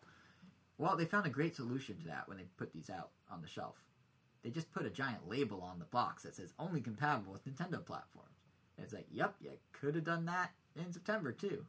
But no, you wanted to make your money, so that's okay. We called them on the BS back when they said it initially, but it's just kind of funny to see them now like fess up. Yeah. So, so, so, what do you think you're gonna do? Are you actually gonna get a Skylanders game? Um, maybe. I mean, it looks fun enough with just as something that I could play with Elvis. I mean, Right. also, and I um, just recently like we we're going through Woolly World, like just trying to hundred percent it, Yeah. and we've cleared off two world where now we have to have like some more to go just to like get every single little stamp, just kind of annoying. But I don't just seems like another game where we could do that, just like play it. It doesn't seem as fun one player, Right, but right. for two Well, player, get the Wii U one. I think the novelty enough of playing as Bowser and Donkey Kong in a game that's not Nintendo is cool enough. Hey, did But you we'll ever see. did you ever get NBA Street Volume Three where you could dunk as Mario over like LeBron James? Not even Mario could get me to buy a basketball game. All right, that's what I thought. Um, just make yeah, sure you get. can we got? I have three hoops. A game based on like He means real basketball, Oh, um, opposed to hoops. real basketball to me. Well, you're wrong. but um, just if you get Skylanders, make sure you get the Wii U one because the 3DS one isn't even Skylanders. It's a racing game It's themed around Skylanders. Or you can get both if you No, want a racing game. No. Then But- then I might as well just buy the. you might as well just get all of it and spend five hundred thousand dollars. Here's some cheaper options. I'm gonna go back and buy the ones I complained about earlier. Yeah, there you go. Problem solved. But um, yeah, that pretty much does it for. Um, unless you guys have anything else, that's I, that's pretty much like Mm, news and predictions and things for 2016. hmm. Nice silent moment on the I'm trying to think of podcast. Moment of silence for for the year that was For the troops. for the tr- for the troops. Well, I guess it's something random. Yeah. I'm gonna try really hard to every podcast at the end just one sentence. If I I'm gonna try to give one. However Is this many? your 2016 resolution? Yeah, we'll, we'll say that. How Sure. many how many podcasts are there in a year roughly? We well, Do there's we know? 52 weeks in a year. We do half of that, roughly. A little more than half because So of like 26? E3 and stuff. No, we're probably around 30 a year if I had to guess. Hmm. Maybe Okay. 28. So I guess like for every Wait, wait, wait, wait, wait. What did you say? 36? I- 26. Oh yeah, okay, yeah. It's like 36 isn't right. We probably do about 30. Hmm. Maybe a I few. I guess I could give. I'm gonna give one reason why I think Bowser's so great, and every single podcast Ooh, is this is good. Okay, well think hard because we're almost at the end of this one. But first, It's gonna be like his hair is green. That's one day. Yeah. Well, keep my he to do His hair's not green. do it- Oh, his oh, green. his shell. Well, there you go. His hair's not green. That's two separate ones. His hair's orange. And The first one will be easy, green. but I'll do, I will have to get You have to more get creative. creative. Don't just do colors. Get really creative. All right. Um, but before we get to that, and I'm actually really excited. To, or not excited. But I'm really curious to see what you're going to say. We got to talk about what we're playing, which in this case is our belated SteamWorld Heist impressions that I cut you off on last episode I was So, it was your game of the year for 2015, It was. and now it's 2016, and you must hate it because it's a new year. No, um, Yeah, tell us about it. So it's it's tell us about it. What, why why do you like it so much? Because I, I did rudely cut you off last episode. So Oh, give me a second. I'll to gather to your thoughts. this All right. one. oh, okay. So- For those wondering, he was I don't know he has his laptop and I don't know what he was looking at, but he was closing things fast. I just, oh, I was, I just quit a game mid Hearthstone match. Pretty sure I was winning, but well, you know what? It's that dedication to this podcast that makes it all worth it for me. That's how our big of a gamer he is. He can't stop gaming. Yeah, yeah. I'd like to, the listeners to know that Angel and I, the, the two that actually have their faces on the artwork for what th- this episode you're looking at, do not play games while recording. It's only our third chair who can come and go, who's a free spirit of the show that is free to play games. Should we have a ghostly me on the? we, we just have his eyes like hovering, slightly faded out above our heads, just like really creepy. Like, but anyway, SteamWorld Heist. yes, Yeah. So, um, it's a great game. so yeah, okay. So it's totally different from Dig, right? yeah, you can just From what? Oh, the yeah, art style is different. The gameplay is different. Well, the art style is kind of similar. huh? Well, I, I mean, it's similar, robots, but yeah. it's, It's as in I was speed. seeing Jose play the SteamWorld Dig HD. yeah, the one on the Wii U, yeah. I started going and through uh, it. We all the models are definitely more cartoony. Oh yeah, yeah. And then in here, it's all dark and So really detailed. Does On the background three, and good stuff. 3D effect, or is it just kind of a? Oh yeah, like the, layering? the there's an open world, kind of like Little Big Planet, Uh-huh. where well, it's more like visually, it's I guess it's like Galaxy Two, where you pick your level, and and Pikmin in the sense where you see your little ship go through. I mean, you, see your ship fly to each level. Oh, I see. Okay, so once you're on the level, what do you actually do? Like, what's the actual? Well, What's the for game about? What do you every for every yeah okay, so you have your crew. Each crew has different abilities and And they're all personality. Yes, they're all robots. But. That's my great contribution to this conversation. They run by Steam. And It um, a world of it, of, of said Steam. And then there's also enemies that run on diesel, which is more efficient, apparently. And Sure. okay, so you start a level. Uh, each level, there's a different amount of crew members you could take. So sometimes it's just one robot. Mhm. Sometimes you could take two. Sometimes even five. I think no, four is the most I've seen. I think. And um, it's a real-time strategy that involves, uh, I guess, some weird shooting mechanics where the bullets ricochet off everything. Yeah, I did get tried at E3 at the indie night thing we went to, and that was actually something I found kind of interesting. It's like when you're shooting, it's not just like I'm aiming at the opponent, boom, done. You have a bit of a. li- It shows you a line of where Only some weapons. some weapons, Only the sharpshooters have right? laser sight stuff. And then you have to like. It's almost like a physics puzzle where it's like figure out Yeah, where could- do, what do I shoot at to ricochet to hit the guy who's like actually below me and around a corner or Yeah. whatever. but only some. Only certain people could use those type of guns. Mhm. But so it's not. So it's not. You're not coming into the game like, oh, well, this game's pretty easy. It's, just gonna show me where everything's where I could Right. shoot, right. but you can't. Um. Okay, so It's turn based, right? yes, From what I remember, it's turn based on well, it's like a real time. It's like a it's a real time It's like strategy game. It's like that other game. It's like a Uh, side-scrolling Advance Wars. Well, Except each- instead tanks, you have like individual. Each character robots. has a an action and a. s- They could either sprint or attack. right. So you have your movement. Let's say you can move ten spaces in total, Sure. and then six of those space spaces are like orange, which means you could run to any of those Mhm. and still attack after you move. You know what this sounds like, honestly? But then there's like four extra spaces. If you want to move your total amount of spaces you could possibly move, yeah. you could just run it, which is sprinting, I guess, called in the game. But then you can't attack after that, and you automatically end your turn. So you could either decide like, oh, okay, I can move here, then shoot, or you just completely run away, or get a better vantage point. so it's a s- kind of kind of like a standard turn-based strategy game, except you're in side-scrolling, almost platformer. I've never played Code levels. name Steam, but I assume it's flat exact same coded. thing. Yes, the way you're describing it, that's why I was like, you know, what, it sounds like it sounds like flat codename Steam, like codename Steam if it was presented as like a Mario level, like side-scrolling, That's what or makes, like a Metroid, I guess. makes me more think that I probably like Codename Steam. if I ever bought it. Dude, it's like dirt cheap on Amazon. It gets fourteen bucks. I recommend it for to anyone listening. Codename Steam is totally worth the fourteen bucks, especially after they updated um, the the speed of the menus and the tur enemy turns. I'll never know that. There's a demo. I think I have it. Yeah, and you could buy it, or I could like maybe borrow it. You still haven't let him borrow Beautiful Virtual Joe. View- I know. Joe. I, okay, remind me to bring it. But anyway, SteamWorld. back to SteamWorld. So, before you start, um, you pick your crew depending on, uh, I guess the strategy you might want to go into. Each one has different abilities. Like some dude is better off has his specific ability is you could attack twice with melee. Mhm. Oh, that's right. Each person has different stats. There are like your melee is different. Your Range? your attack damage is different, Mm. obviously, and um, sprint and your health.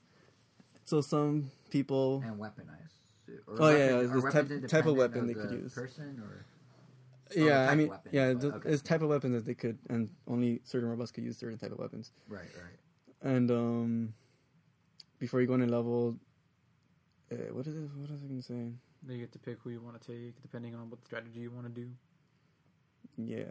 Okay. So yeah, some could some heal after getting hit. Another robot. There's like uh, if you're lower, if you have less than fifty percent of health, all her attacks do double. Mhm.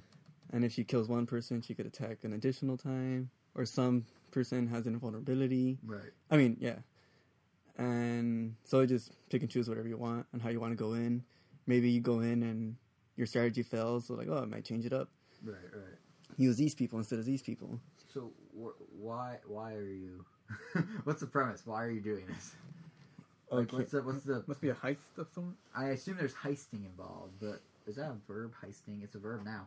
Why why what are you taking? Stealing? What what's? Mostly, I mean, okay, so I guess in every stage of swag, you could steal your guns. And then what like what's? But the, they're, um, the okay, so question, they're- what's the story here? What's going on? Why are you doing this? Premise, I guess. It's Yeah, the precious, premise. man. It's not story time. I want it to be both. I want you to paint a beautiful picture of words and imagery and gameplay. For our So, an listeners. overall deprived of water. There we go. Mad Max. Is it deprived of water? yes. Oh, I thought you were just starring Mad Max's plot. No, you, your money is, is water. Your currency is water. Oh. Oh, well, that's true in SteamWorld Dig too, isn't it? yeah, that's they were low on water. And they ran on Steam. Yeah, It's in the SteamWorld universe. it is. So there's these pirates, or I for, kind of forgot the a little bit of the premise, but I just know you and your crew first are going around, um, beating up these robots that I guess they're just stealing people's stuff, but the reason they're they're being uh, evil robots is that they're being brought back to life from different robot parts. So some person was killing robots and putting them back to our, putting them back to life with different robot parts.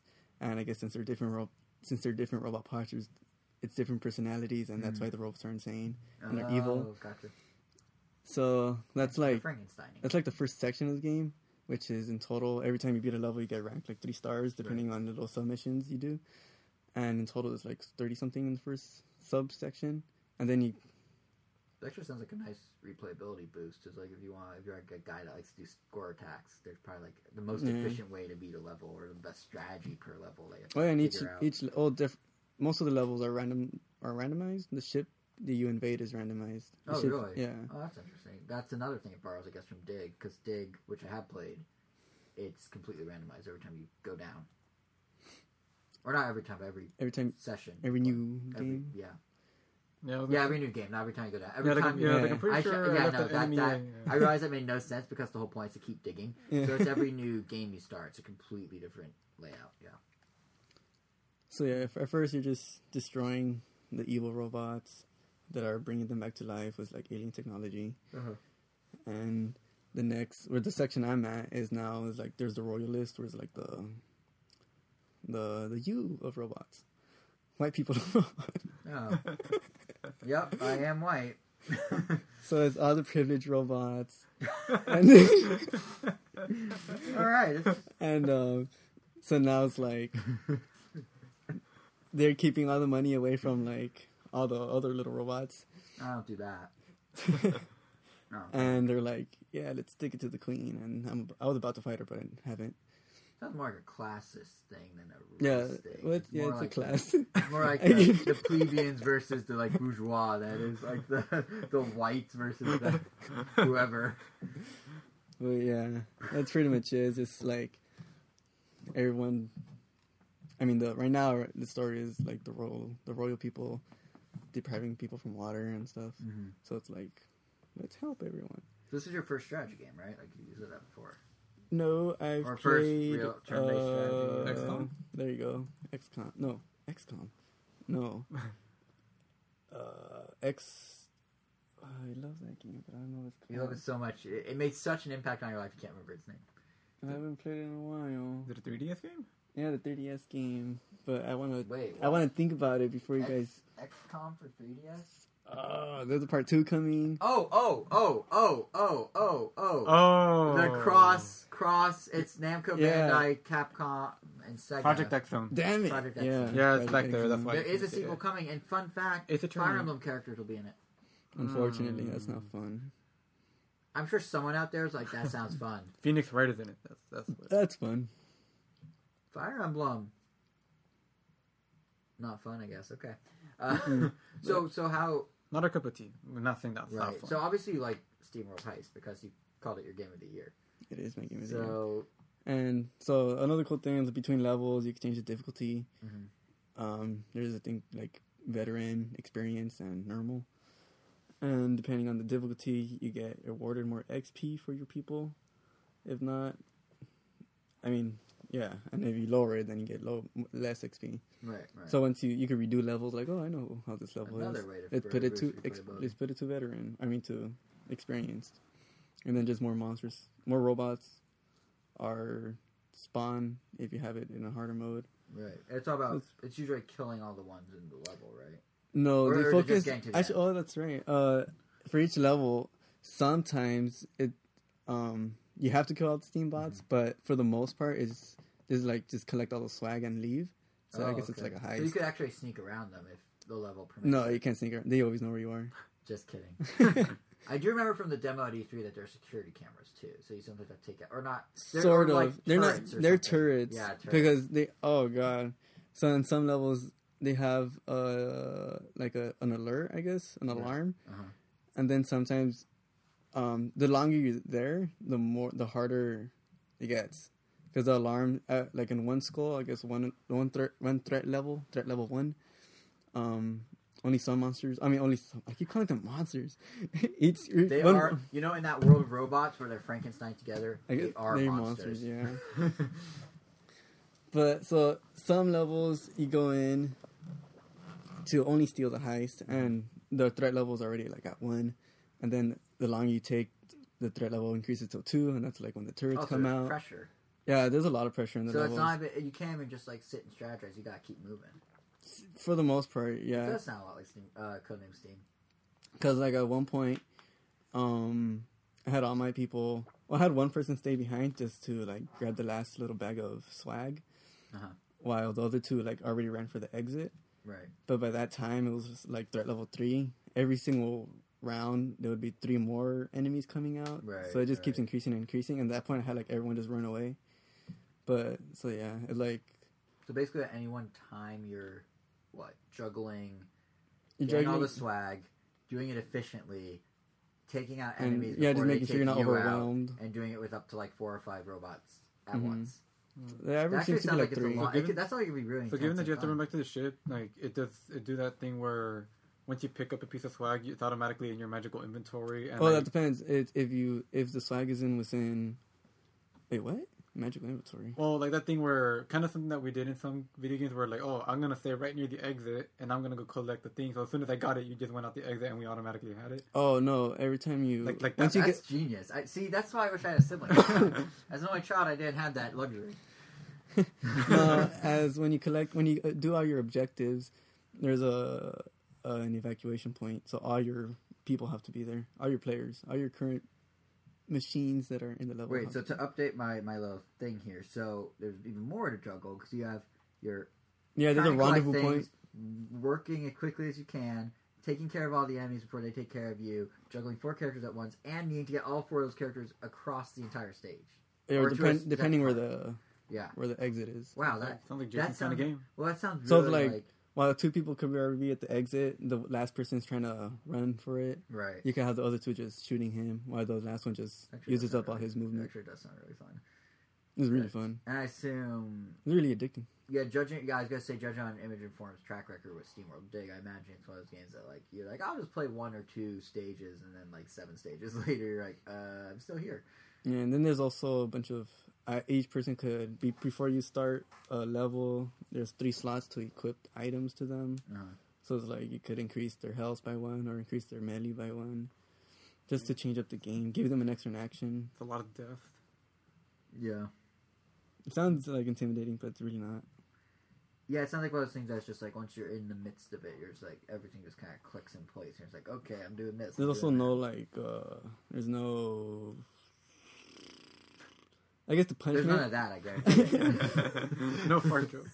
the, the punishment for like losing a robot mid game. hmm Uh, I guess it's it's not that bad. You just lose some of your stuff. Uh, you lose a lot of money actually, Right. but you don't lose that robot forever. So it's It's- not like Fire Emblem. he just comes. Yeah, it's not a one and done sort of deal. Yeah, he'll be in the ship. He or she will be in the ship It- back. No, they're- they have genders. It's 2016. How dare you suggest? Gen- we move forward with gender politics in the robot world, and you, you need to catch up. I didn't know. Nah, nah, just. I'll, I'm pretty sure it's not 2016. Well done. fair point. Fair point. Uh, so now my one last question for you about it is: This is probably one of the more expensive eShop games on the 3DS. It is. 14. It's. It was, but standard price is 20. I don't buy it for So 20. I know because they had an introductory price. But standard price is 20. so Would you say, based on how far you're in, it's worth 20? Because, I mean, it is, from what you've described and from what I Well- tried at E3 and what we've seen just on the web, it does, I, honestly, it looks like it could be a package retail game. It's just from a developer that doesn't have a publisher. So, at, at first, um, because okay, so you know how each level gives you ranking. The most, I mean, if you do all the objectives, you get three Yeah. stars automatically, yeah. and in total, it gives you like in the bottom right of the screen of your little hub, Mhm. it shows you how many stars you have out of that total section. So you're out right off the bat. You're like, okay, forty-three stars is going to be this amount of levels already. Right. So once I completed that, I thought at first I was going to be like, that's that's, that's a game. That's it's it. going to be really short. Yeah, I was like, for, I already collected my forty something stars. Yeah. And then they opened the new section, like boom, forty more extra Oh, stars. Right. And there's a so so far there's like two sections with a lot of levels. I, for fourteen, I would I would already say that's worth it. But So if they throw in one more section, that's right. And Then then it's at there's a gun I can't afford, uh huh. which I'm pretty sure that like I'm pretty sure there's another section after that. Well, I'm, I'm at a boss right now, but if there's another section after that boss, it would be completely worth twenty bucks. I would say. I mean, the, from what I remember from E3, the production values are really good, like for a 3DS game. Yeah, I mean, So even from that angle, it's probably worth the, the premium. Yeah, I would I would say it's worth it for Cool. sure. Anyone with a 3DS. Yeah, I need. I, honestly, I need to pick it up because I really like SteamWorld Dig. We talked about it on the show when it first came out. and I was really into it. Um, we even gave away a copy over the summer during our eShop giveaways during the summer. Um, That did happen. It did. Ha- it was a thing. Um, yeah, so I just I don't know why I haven't jumped in on SteamWorld Heist yet. Like I need to get on that.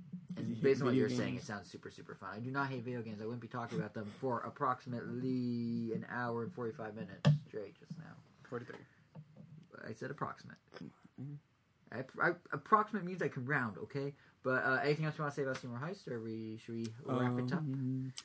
You could. There's a little slow motion part when you knock out the hats of the enemies. I remember that. Yeah, the Yeah. game has a sense of humor. I remember that from the E3 demo. Yeah, each little per, each robot has like their own personality. There's one dude doing puns. writing. Obviously, there's always a pun guy. Right, right. There's one dude always um, talking about his sea life and how he hates whales for whatever reason. That's very random. Yeah, so like they all have their little personality. It sounds Oh, very Nintendo-y in that regard. And then the bar, it was a weird, no, no uh, hate towards Image & Form, But like, so when all was robots talk, or even in SteamWorld Dig, they would do like the little weird noises. Kind of like a Banjo Kazooie, but robotic. Yeah. Yeah. But then in the bars, they have uh, live entertainment, and it's like actual music with lyrics, like all westerny. Wait, but But it it's all, like, like, is it all like Western robot game. like gibberish singing? No, no, no, no. It's lyrics. Oh, like real lyrics, like actual music made for music this coming game. out of the speakers. Yeah. Lyrics. Wow. I think I find one. Oh, oh yeah, you do have the, the game sitting here. That's I'm how. a bar. Spoiler alert, everyone. That's how he was pulling up the stats that you have for your characters. He had the screen up. But yeah, let's see if I'm at the right place. I am not at the right place. Well, never mind. everyone, just go to YouTube. Go Wait, to. what were we saying? um, but, but no, no hate on them. Just that they put live back, live. oh yeah, it was, it was just weird that like okay, the Unexpected. robots could not talk English, but there's robots that could sing in English for whatever reason. Well, it's kind of like how a lot of people could sing along to American bands in countries that they don't know English as well in. You just I learn the sounds. yeah. You hear a recording on a whatever Well- device robots listen to music on, and you're like, I'm gonna learn these phonetic sounds and sing whatever. Well, I mean, I mean, that, that, that's the that's the fantasy explanation. But I guess we all know like the the real world explanation. Yeah, it's like well, oh, I'm- voice recording is expensive, so they have to make gibberish for the well, max yeah, amount of yeah, time. except for the music, they splurge because they're cool like that. Oh, Oh, here. is this it? Here, put up to the mic. These are robots singing. Yeah. Thanks. And if anyone would like, we're all going to a jazz club immediately after this episode, so come join us, and we'll be listening to the fine stylings of whatever that robot's name is. Who knows? I'm assuming her name's Tilda for some reason. I don't know why. Tilbot. Til- Tilda. Tilda. Jazzbot 3000. There we go. But anyway, that so so you do recommend the game, I even with the lyrics and all. Yep. Cool. All right, yeah, I definitely need to check it Give me out. free I- stuff, I Im- mean- image and form. we uh we did get to meet um their head developer guy at E3. He's a really nice dude. Um anyway, that pretty much does it. Speaking of free stuff, actually, good segue into our final bit Yeah. here on the show. I do want to remind everyone, all of January, thanks to our listener um John P, we are giving away games What on you our think that Twitter. P stands for? I know, but I'm not gonna say his last name. last No, so- name on the Oh, you do know. Yeah, he Oh, emailed okay. them to me. I have his name, but I'm not gonna be like John and blow. I thought he, he contacted you as John P. So No, I'm no, like, what do you think no. that P stands for? No, it uh person. No, it's it. Yeah, it would be weird if I was like, so uh thank you, John. Here's all his personal information. his social security is five two one. No, it's uh, Well, if his he bank emailed you number- his social security, that's already weird. That would be very weird. He did not do that. He just sent me, uh, sent us four game codes giveaway. You guys, we're doing about once a week. So if you haven't been following us on Twitter at Round Oh, Nintendo, he likes us. He, he wants to be part of the sure podcast. to do so. He, uh, well, he we mentioned it before, multiple times actually, because he pointed out every time we incorrectly said Oh, that Amiibo yeah, were yeah. available when they actually weren't, and we just had weird anecdotal evidence. And it's a good thing he did. Because the world revolves It's a good thing us. did, he did because we do think the vol- the world revolves around us here in LA, and he's like, like no, it doesn't, and we're like, you're right and then gives us video games to share with everyone. So no, but thank you again, John, for doing that. But yeah, so all month long we're giving away on our Twitter account at Round Nintendo. Make sure to follow it. We already gave away the first one, which was Runner Two for the Wii U. Um, and congrats to our winner of that, which we announced on Twitter. Currently, as this episode is posted on the site, we are giving away uh, Oli Oli or Ollie Ollie, Ollie. Take your pick. The skateboard I know it's Ollie Ollie. I, I yeah. I'm gonna do. I'm gonna do that over. Currently on the site, we're, we're or on Twitter. Wow, do over number three. No, seriously, on Twitter we're giving away Ollie Ollie right now. Contest is open until January 12th, and then um, all you need to do is retweet and follow, or follow and retweet. The order's up to you. Um, and then we are gonna pick a winner at random for that, and then we have two more coming throughout the month, and maybe some more if we're feeling a little extra frisky about it. So just follow us on Twitter. You don't want to miss out on those. Um, it's our little way of kicking off 2016 for you guys.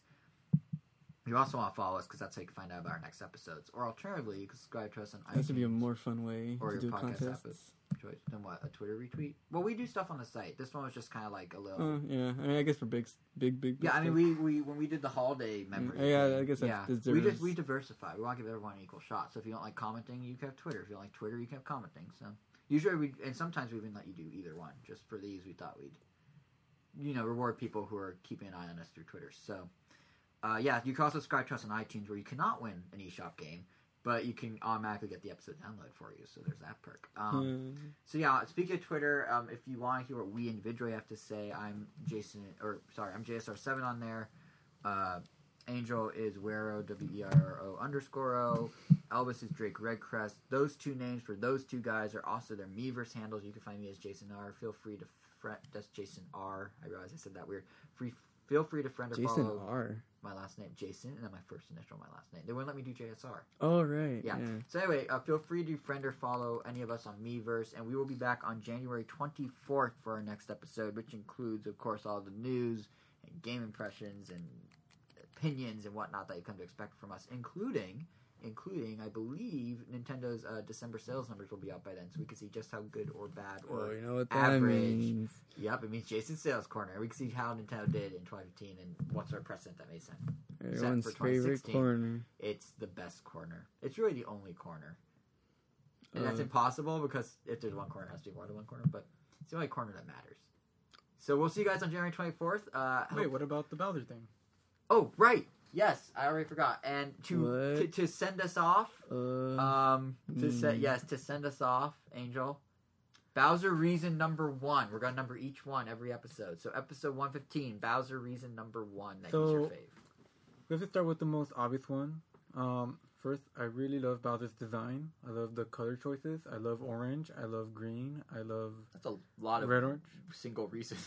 Well, no, I love his Okay, design. yeah, yeah. And I mean, like, because I mean, I, I could just go like, oh, I love that he has an orange, like I'm- torso. I'm glad Then you're not reason number that. two, uh, he has I'm green glad you're not doing that because that means by like spikes. by like E3 in June, you're gonna be getting real weird with your reasoning. It's gonna be like I don't even know. Well, by doing it this way, It's I'm I'm gonna be I'm you're, gonna you're making it hard for yourself, I'm gonna- yeah. great. But I know that that's fine. I want to be legitimate about it. So yeah, I love his design. It's very right. imposing yet not totally scary. It's like it's just a right amount of cool. It's like friend. Yeah, he's invitingly mm, Invitingly intimi- evil. Invitingly evil.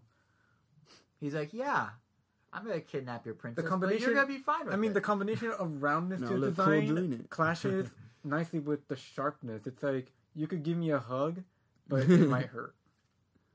and with that, ladies and gentlemen, we will see you on January 24th. Thanks for listening as always, and good luck with your other uh, 30 reasons. It's gonna be spectacular.